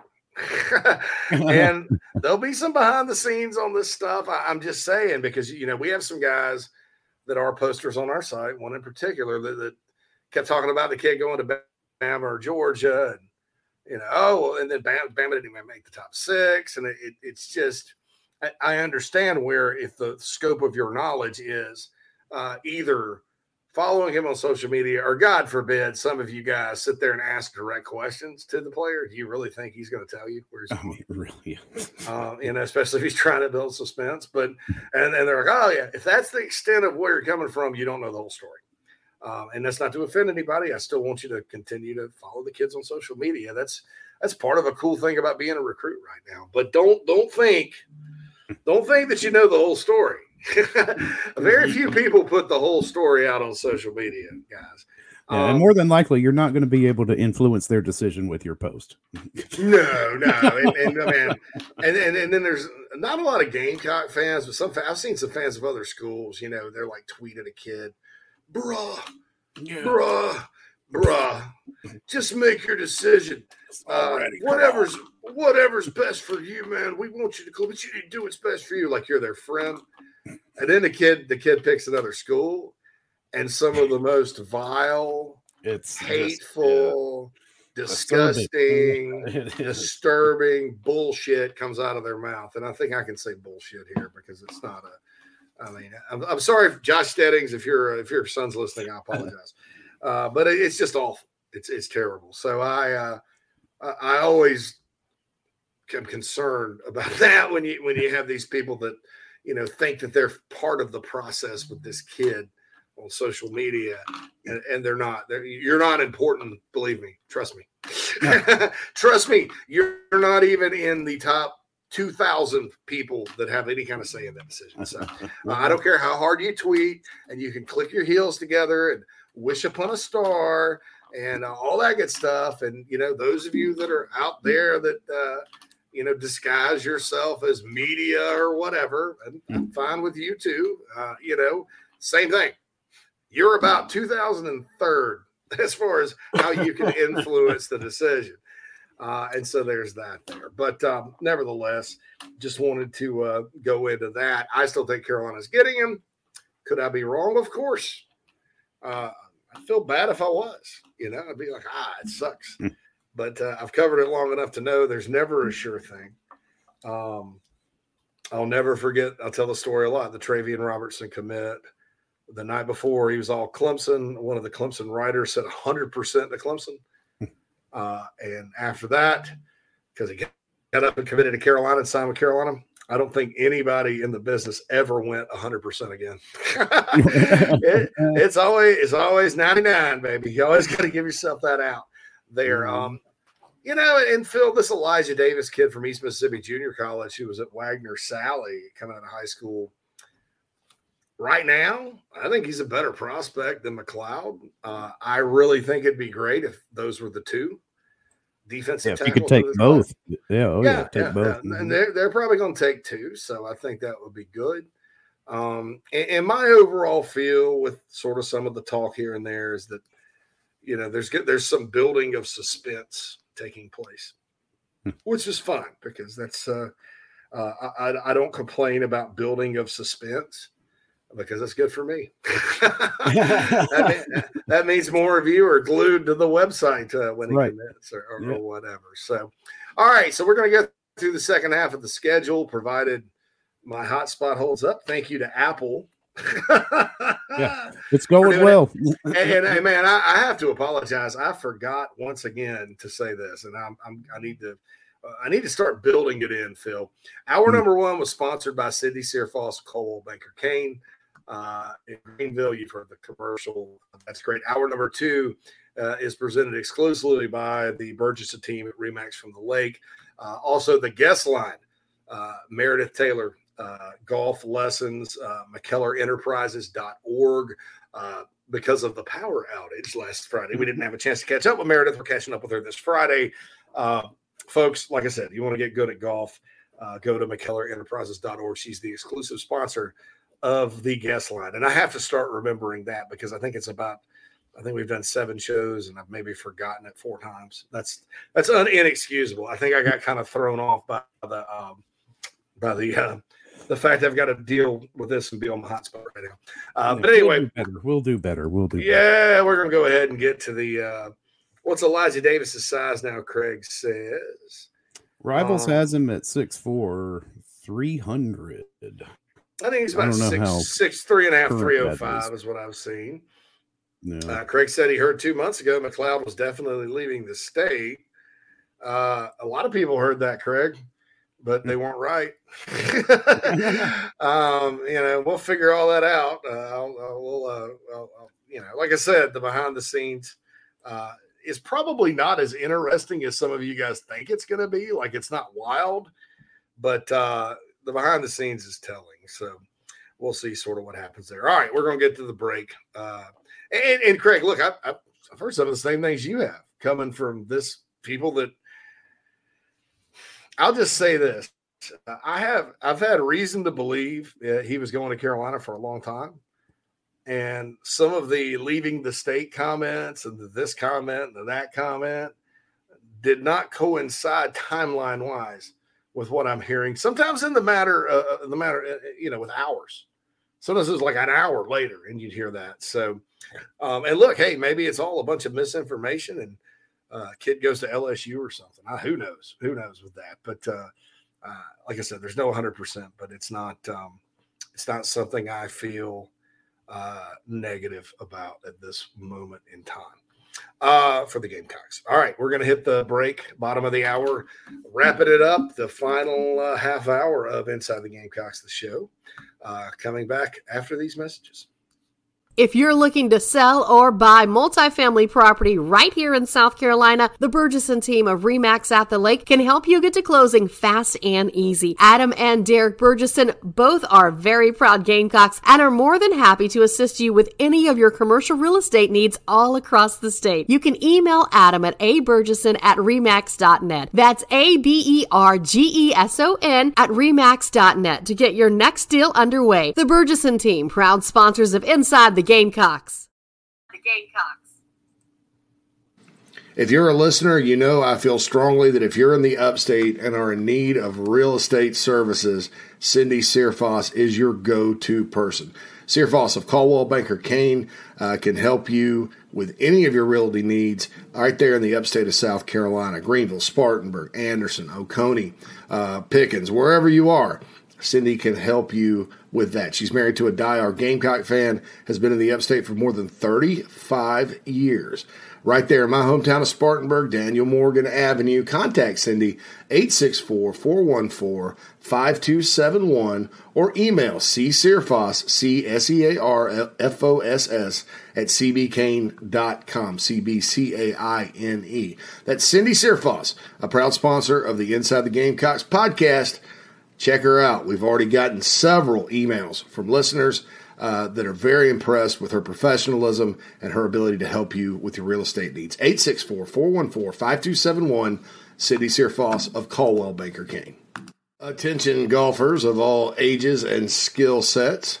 Former Gamecock golfer Meredith Taylor will be a full time golf instructor in the Midlands of South Carolina very, very soon. You want to take advantage of this opportunity. If you're like me and you got to get a whole lot better at golf, or even if you're looking to refine your swing, Meredith is the person you need to go to. She's competing in her final USGA Mid Amateur tournament this summer before going full time into teaching and coaching individuals. If you're in South Carolina, Meredith will be conducting in person golf lessons at the Country Club of Lexington. Half hour, hour on course. She'll play 9 or 18 with you. If you're out of state, though, this is really exciting. She'll be conducting virtual lessons. You can send in your swing for her expert analysis. Also, in November, she'll launch an online course with video instruction for all ages and skill levels. Meredith has 20 plus years of knowledge, former SEC golfer, all of that.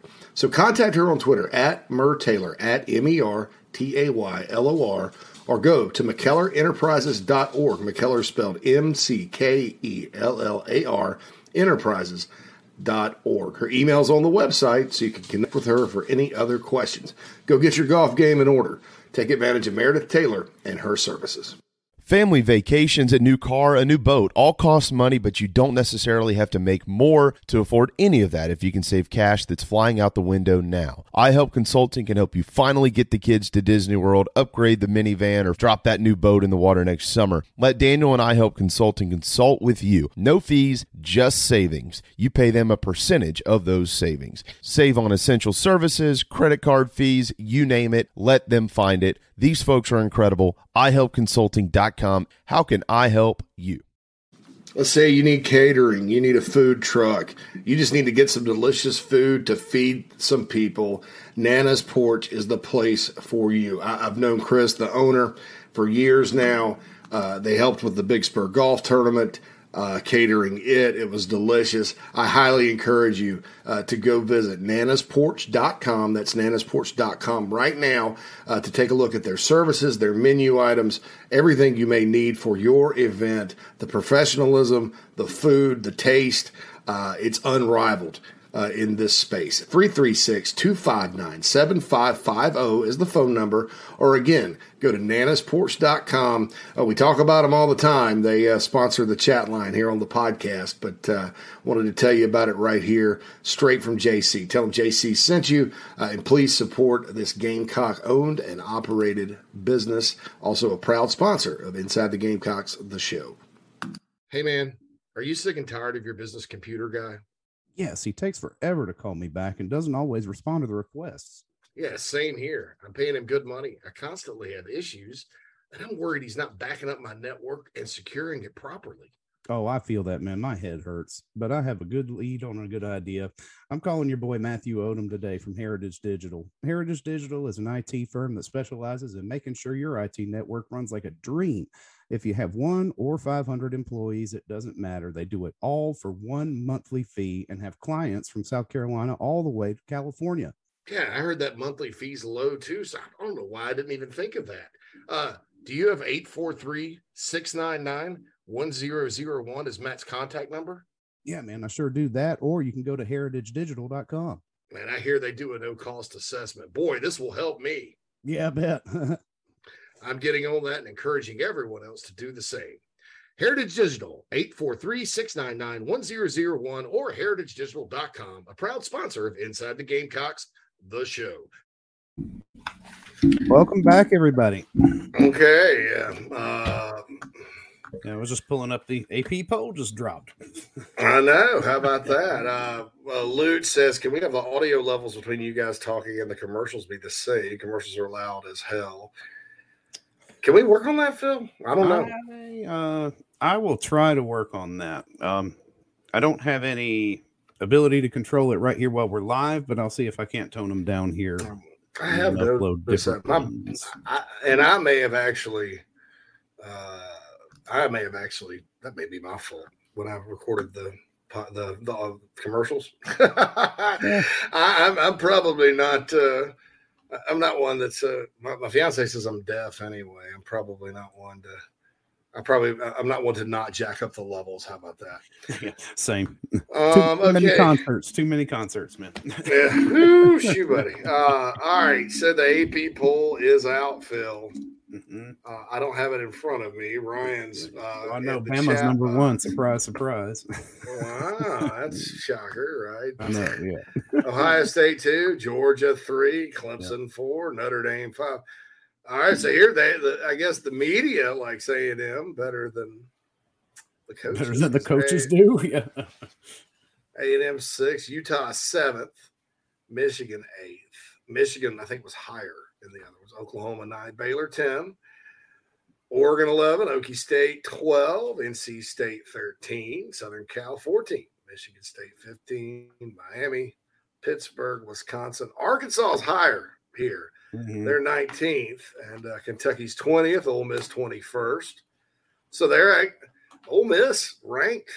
Mm, I don't know, man. They lost 17 players, 17 starters. I know, Uh, and it, you know, not that you can trust what you know is coming out of Lane's mouth, but it, it sounds like there's a lot of question marks on that team heading into this.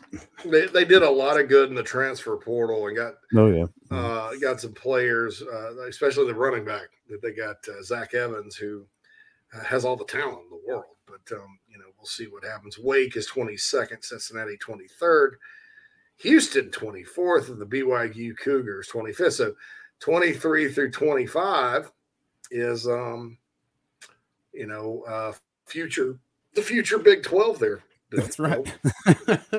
Looking into the future. Um, yeah, uh, I'm going to say this in the American. Talking to Phil Steele, uh, and UCF isn't ranked. This just kind of shows you like the craziness of preseason rankings these days and all. And you know, Phil Phil Phil Steele uh, dives into the numbers and all that good stuff. So, you know, he thinks UCF not only will win the American, uh, he thinks UCF of, of the mid-major group of five teams that have a chance to win the college football playoff. Or, or I'm sorry, not win. Let me back up. Go to the college football playoff, i.e., Cincinnati. Now, Phil Phil was clear. He was on JC and Morgan with us and said, "Look, we I don't think there's going to be a group of five team in this year, and I tend to agree."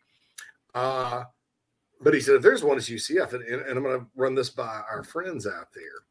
The quarterback for UCF is uh, a guy named John Rhys Plumlee. Speaking of Ole Miss, he transferred in from Ole Miss. Now, Plumlee started a little bit uh, during Matt Luke's final year at Ole Miss uh, when Rich Rodriguez was the OC running that offense, which Rich Rod's offense needs a rushing quarterback. What does Malzahn usually do when he has a quarterback that can really, really run? He wins. yeah, he beats, And he, and he he wins to big. win. Yeah, that's right. He likes And, to win and, that and dude, that kid is fast and good. And, you know, I know they lost Dillon Gabriel to Oklahoma, but I, I don't think the Gus bus gives a flip, you know, because Plumlee is a, is the man. And so he mentioned that. And I'm like, oh, that's, we could have another national championship that they claim down near Disney, right? Self-proclaimed. Uh, we're we're the national champs, guys. Uh, yep, gosh, gosh, UCF, we're so proud of you over here. Oh yeah, gee, that's right. Come on, man, that was We a, just put that to bed and let Buddy Pough and his crew go in there week one and just knock them down. I hope so. I hope so. I'd love I to see that, so. man. I'd love to see Hey, that. don't put it past SC State to give them No. a game. I don't know how you stop Plumlee in, in, that particular offensive scheme, but uh, I think I think SC State will put some points up. I really do. Um, Bennett Swygert, of course, former Gamecock, is the OC there. Buddy Pough, a former Gamecock assistant, is the head coach there. You got reasons to pull for them, South Carolina Oh, yeah. State, uh, except for that. Uh, what is it? Week four, week five, Five. Yeah. Mhm. week five when they come to Williams Brice. Uh, okay, so not much change there. I'm still not as bullish on A and M being that high.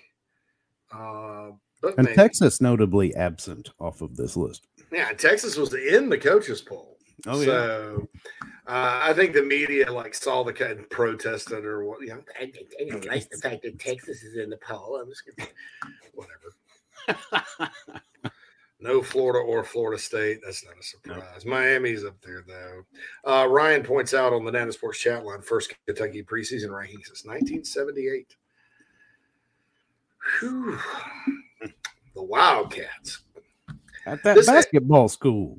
Oh God, yeah. we, didn't, we didn't- we didn't talk about Coach Cal showing his bahunkus. I mean, really, dude. I'm like, ah, for somebody that lost to St. Peter's with how many NBA draft picks or uh, Oh my gosh. Lottery, know. you know, and or future lottery picks. You lost to you lost to the mighty Peacocks of St. Peter's, and that's not the first time something embarrassing like that's happened to Kentucky. So. I don't know, bro. I don't know. Um, but certainly, uh, you know, with regards to UK this year, at Florida and then at Ole Miss. So, and that's before they play Carolina at home, and then they got three cupcakes. So, which they always do. So they'll at least be three and two, maybe a little better. I believe uh, the Carolina game, Phil, is on October eighth is the SEC home opener in Lexington for those guys. Um, but if Yeah, they can go, if they go knock off Florida and Ole Miss, uh, hey, look out! That team, that team's pretty good. And, I, uh, and they're starting running back Chris Rodriguez. He's sort of pseudo suspended. It seems to be like a, a, a state secret up in Kentucky.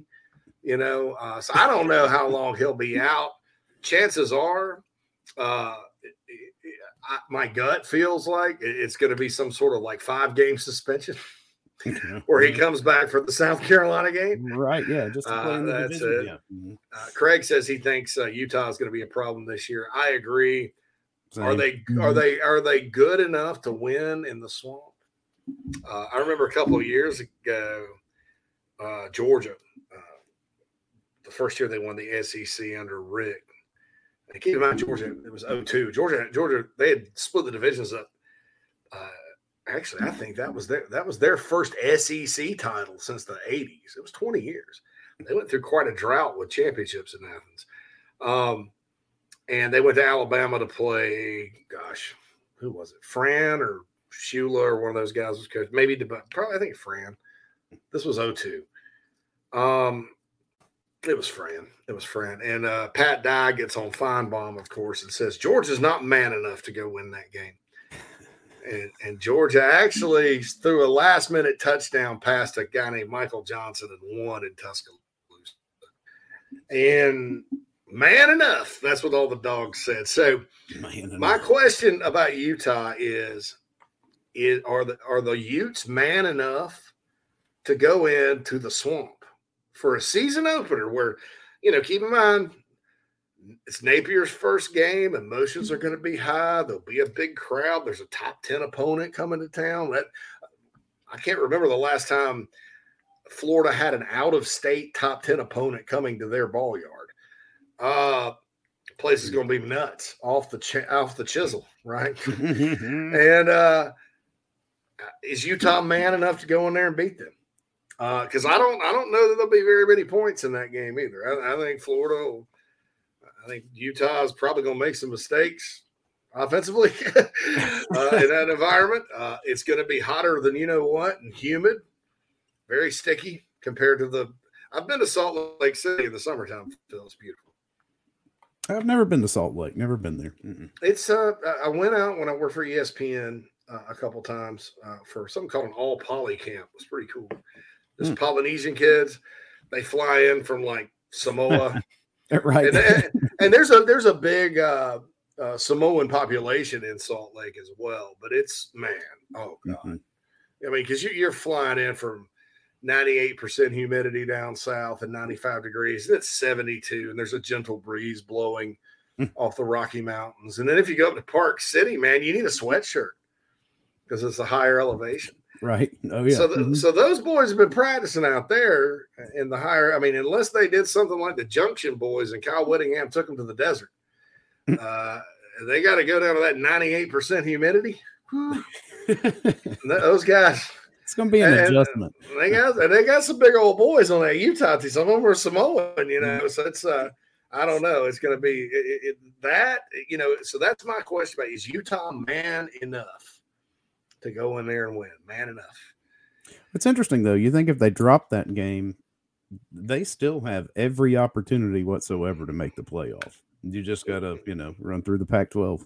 Yeah, and they got to beat Southern Cal, but I mean Yeah. that they but they went to that well a couple of times last year, Yep. mhm. And that, that was not the same Southern Cal they're going to face this No. season. by any shot. But I, I tell you, you, Utah making the playoff this year would not surprise me. And if they beat Florida, I think you got to talk about it. I think you, I think you do. I think uh, they have cycled up here this little bit. It, it sucks. The, the the Pac-12 situation sucks for them and their conference. But if that conference remains intact and Utah doesn't say go to the Big 12 with BYU, I, I think the Utes are going to be a force to be reckoned with for a long time. I think oh yeah, Utah and Oregon. That's all you got left. Yeah. yeah, really. That's that's about it. Uh, Ed says, which game do you feel is most winnable? Arkansas, Kentucky, or Tennessee? Of those three right now, because Tennessee's at home, I'm going to say Tennessee. If you were playing all three on a neutral field, I'd probably go with Kentucky. I, but I don't know, you know, because Kentucky, Kentucky's going to have a a good defense, right? Mhm. Arkansas should have a good defense. They get some really good individual defensive players, but they lost a lot. Tennessee not going to have a very good defense this year at all, at all. From It's what I look very similar to last year. Yeah, if they can't put up the points that they did, then they they might they're going to have be to put up hurting. points. So, but but on a neutral field, I'd, I'd probably say I would give uh, Kentucky the, the, edge if, if it if, because th- this game's at home this year. I'm going with Tennessee because you, you have to think the home field. You know, offenses tend to play better at home anyway. You can, you know, that's got to be good for some stops, and then you got to hope the Gamecock offense uh, does its part. I, I still believe, and, and it's a one of my rules of football. The best way to beat a team like Tennessee is with your offense, not your defense. You just run it and keep them off the field, and it takes care of itself. Uh, we all remember the five straight win over Clemson. That's that's kind of what happened. Quantrell goes if Reno reclassifies, but they still go after Bradford, the IMG quarterback. He's ultra talented. Uh, we addressed this earlier. Quantrell, no, I, I think he's going to Penn State as of right now. Um, but the, will they still go after him? I, I would think so. But uh, you know, they that when you're looking at Reno versus Bradford, it's a very tough call. I think. I think probably why they went with Reno, if, if that was it, and I, and I don't know that it was an either or. I think it was maybe first of, you know, Reno was looking ready to commit, and I think you got to get Dante Reno committed as soon as you can, because as word gets out about him, he's from the Northeast, uh, no no re, no regional ties. Those kids, if Notre Dame comes calling, they're going to think. If Penn State comes calling, they're going to start thinking. Now he's firmly committed now, uh, and I, and I expect it to stay that way but you you when you're talking about how early to accept a commit, you, you accept his. Uh, I think just because proximity to campus, that type of thing, and and and the chances of keeping him uh, committed. Um, by the way, speaking of Arkansas, we're going to talk a little Arkansas next week, hopefully with an Arkansas expert. Phil, I think we're going to break down the second half of that schedule probably tomorrow. Okay. I'm gonna push that to tomorrow, and I'm sorry I missed it because I have not gotten to the iHelp Consulting mailbag. That's right. Um, had some good news in the mailbag this week. Hopefully, uh, hopefully that comes through. uh, Phil knows what I'm talking about. There's two ways to get into the iHelp Consulting mailbag. First and foremost, you can tweet at us at the Big Spur Pod, and then you can also uh, email inside the gamecocks at gmail.com. So Friday we we were off because of something. Um, uh, you know, oh wow, Marshawn Lloyd said Lovasea Carroll reminds him of Alvin Kamara. That's awesome. Oh, that's Uh, not bad news. No, I'm not, that's not bad there. You know, so so that's good. But um,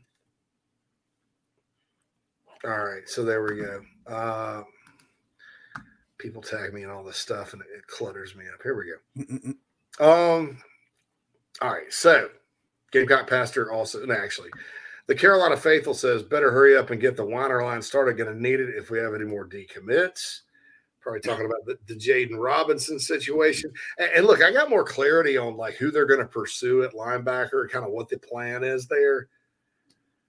I mean, I, I love Jaden Robinson as a player, but if this works out, I don't, I don't know. You know, I'm kind of like, well, six of one, half dozen of another. Wow, you know.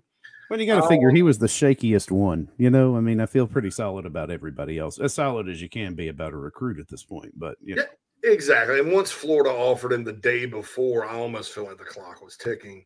Yeah. Uh, so Gamecock Pastor, while we weren't on, uh, you know, thanks to you, we were at this game, Phil. Me and you That's sat right. in different seats.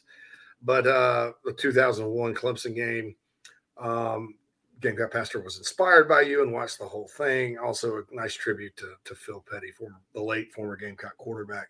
By the way, great great stuff from Shane Beamer and, and from the whole entire football program on that. I, I think. I mean, that it's stuff like that from him, man, that makes me want to just run down there and be like, even though I'm 41 years old, say, hey, I still got four years. yeah. Maybe that, that what do you dream, need? dream comes true, man. You're like, ah. I'm like, me and me and Phil sign up and we're walk-ons. That's we right. We get, you know, knocked into next week by somebody. It's like, oh, my poor Phil. I broke. Uh, Gamecock Pastor again. He goes, I know it's going to be discussed, but I have to be safe and ask the question just in case, as if the recruiting negativity wasn't enough to sour the weekend. The injury report from Beamer will do it. Hearing anything that's cause for major concern. No, uh, not a the the major concern injury wise I have right now, and that's this is me though, and we we've been through enough, all of us together, on injuries to know. It, it, you know, until you get the all clear until the game starts, you know, you always got to raise an eyebrow, right? Because coaches just don't talk about it. I mean, they just don't. They're not going to address it. They're not going to talk about it. And uh, so, so here's the deal. Um, I'm gonna. Uh, I, I I believe uh, you know Beamer Beamer doesn't necessarily get out there and lie about things. You know, maybe he's a little overly optimistic on certain some of them last year, but he's not trying to mislead anybody. Uh, I think as of the latest report, everybody's supposed to be back. My understanding is that it's not. You know, even Marshawn Lloyd on Twitter said, "No, I'm good." not a big deal. And by and there's an article on the BigSpur.com we just retweeted from Hale where he updates it. So he, they talked to Marshawn today at media. Um, but look, when you see that many significant guys sidelined, of course. Uh, but like Phil and I said at the top of the show, Pastor, it's better to have them sidelined for a scrimmage than for a game, right? So that's good. Uh, Noah says JC and Philly. Philly. Uh, Maybe I should make that work. yeah, change my name to Motown, dude. Like Mo, Mo, Motown. what do you think about the possibility of RJ Roderick being a breakout player this season? He has plenty of in-game experience, is surrounded by good DBs, and as a fifth-year player, should have a physical edge over younger players. My main concern is if he is still the weak link, offensive coordinators may go after him aggressively with their best receivers. Uh, Noah, that's a great point. I think uh, opposing offensive coordinators are going to go after him with their best receivers if they possibly can until he proves he can cover. Yeah, that's that's exactly it. That's how I would plan it. Yeah. now, now I'll, I'll, say that right now, it, it, respectfully about RJ, because I, I think the guy, you know, coming back, sticking to it, playing hard, never count out a player, especially a guy that old. That's um, had moments, you know, not saying he hadn't. And I know, look, I, I, watched the Florida game in 2020 when it was almost like Dan Mullen and Brian Johnson were like, throw it here, throw it at 10. Uh, wherever 10 is, you find that guy.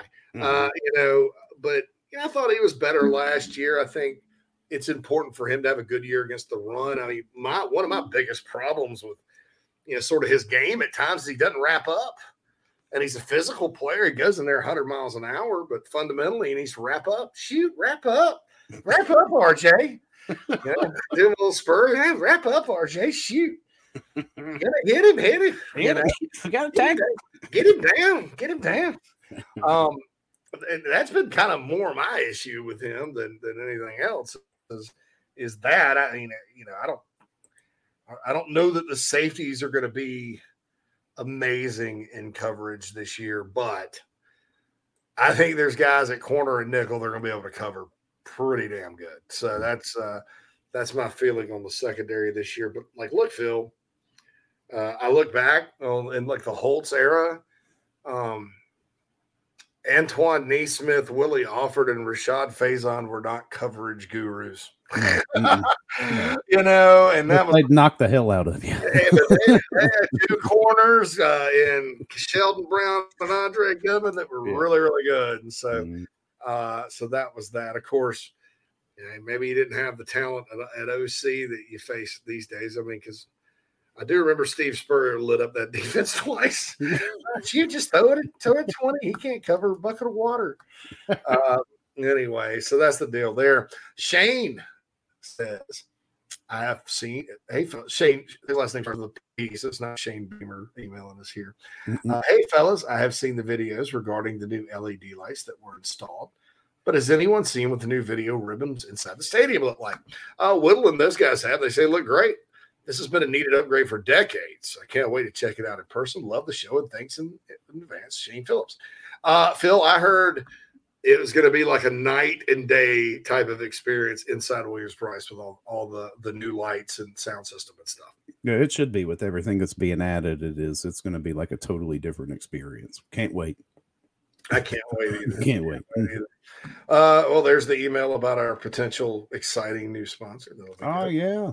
Uh, Woodleaf comes in, encouraged by the O line play. I think the pass rush from the D line could come around once Burch gets back in the groove of things. Yeah, I mean, look, one scrimmage uh, sounded like the ta- offensive tackles had a pretty good day. Sounded like the pass rush was not what it should be. Uh, you know, uh, of course, the defense won the day, so it's hard to kind of complain. But uh, yeah, they're without Burch. Uh, I think the concern more maybe from who I thought is, you know, who, who's the where's the depth coming from as far as that goes. Uh, he says the red zone offense is concerning, but we're missing both Lloyd and Beal Smith. Both guys will play huge roles in the red zone. How did the safety play look with Roderick and Reed? Uh, didn't hear anything bad about it, so there you go. uh, that's about all I know. I don't, you know, they got to keep this top secret. So Mitchell, to round out the iHelp Consulting mailbag, iHelp Consulting. How can I help is JC and Phil. Hope all is well. I had a two part question regarding the worst teams in South Carolina football history. I don't think I ever asked this before, but for 1998, 99, how did they lose 21 in a row? And was it more coaching or was it more administration? Speaking of which, if there was a college football playoff featuring the worst Gamecock teams, who do you think comes out of the following uh, as the worst? 98, 99, 2015, or 2020?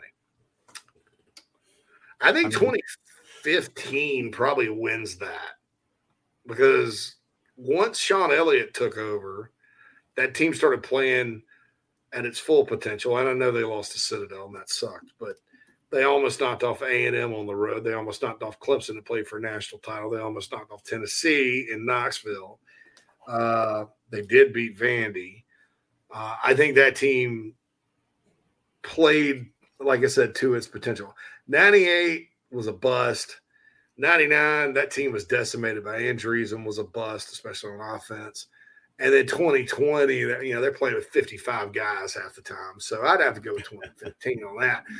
How did the Gamecocks lose 21 in a row? Well, all right, I'll take it back to 97. The Gamecocks had a pretty good team in 97. Uh, they beat Kentucky at home. Um, really, so they go to the Orange Crush because it used to be every year they play Tennessee, Florida, Clemson, last three games, right? And you're like, okay. So they go to Knoxville, and and guess what? We talked about injuries. Guess who gets hurt? Anthony Wright, the quarterback. Uh, Gamecocks actually played a pretty inspired game that game. They lost 22 to 7 uh, to, I believe Peyton Manning was still there. Uh, it was a pretty hard fought ball game uh, considering uh, Wright got hurt early. Uh, and uh, they lost. So then Florida comes to town. Victor Penn took over as the quarterback, and uh, they lost. Spurrier. Uh, so then, uh, you know, they played Clemson, and, and Clemson back then was not like Clemson right now. That that series sort of went back and forth in the nineties. I mean, they were Clemson. Uh, they didn't have divisions in the ACC, but they they weren't even close to FSU at the time, and they'd lose to Wake and stuff every now and then. Tommy West uh, was kind of toward the end of his tenure. It was his second to last team, uh, and then they come to town. Carolina. I remember I was there. I was sitting in East Upper in the middle of the Clemson section. Carolina's up 14 to 3. Troy Hambrick rushed for a ton of yards, right, uh, in the first half. So it's 14 6 Gamecocks. Brad Scott calls a trick play uh, where they're running, Carolina's running it up their butt, right? They call it, calls a reverse pass that it gets picked off. Clemson scores 14 13 at half Gamecocks. Next thing you know, it's 47 14 Tigers. This disaster at Williams Brice. I mean, disaster, dude. I mean, it was awful. So uh, the defense was a problem during the Scott era. And uh, Mike McGee, the AD, told Brad Scott he'd have a blank check to go hire whoever he wanted to if he got rid of Wally Burnham, who was his buddy. Well, he wouldn't do it. And his answer was to hire a an OC from the, the early 80s to come in there and run a ball control offense in 98. Uh, and they ended up scrapping that mid-season. I mean, it was just awful. And uh, that 98 team couldn't score. They still couldn't stop anybody. That equaled one in 10. And then Lou, Lou's, Lou's non-conference schedule did not really lend itself to wins. They played only played 11 games. They play 12 now. Uh, and it was North Carolina State on the road, East Carolina, which was really good. They were really good then at home, and then Clemson. So they lost all three, lost 11 to 10 to Vandy. Uh, and it was just uh, that team was decimated by injuries, et cetera, et cetera. So that's how they lost 21 games in a row back then. Uh, and that's how we've lost all of our time in our show today, Phil. that's it. We, we, we ended it on a bad note. That's right. Yeah, a rough walk down memory lane. a rough walk, anyway. Ryan wants maybe call you Pops, Phil Pops, Pops. Take that. I'll take that. I've looked like this for years. We got to get Tim. We got to get Tim Frisbee on the on the show here. I'd, I'd like to get him on the ah. show. Pop, Pops Frisbee. He's got good takes on Twitter. He's never been on one of my shows. So I need to. I keep telling him I'm going to do it, so I'll do it. All right. So thank you so much to the Remax team, uh, the purchasing team at Remax by the Lake for sponsoring hour number two, uh, and all of our sponsors. And also want to thank all of you for ch- chiming in on the Nana's Porch chat box, iHelp Consulting mailbag. We'll be back tomorrow. Phil, do we have guests coming tomorrow? Who do we have? We have even just while we were in the middle of the show, we're going to have Keith Allsup tomorrow from Locked on the Gamecocks. He will be here at eleven thirty. The Cockfather. Keith Allsup, Locked on the Gamecocks podcast. You knew the Cockfather was going to come on the show. Uh, so anyway, we thank you. Thank you guys for listening today. Uh, happy Monday to all of you. We'll be back tomorrow with more Gamecock talk for Phil Mullinax, JC Shurburtt. Everyone have a wonderful day.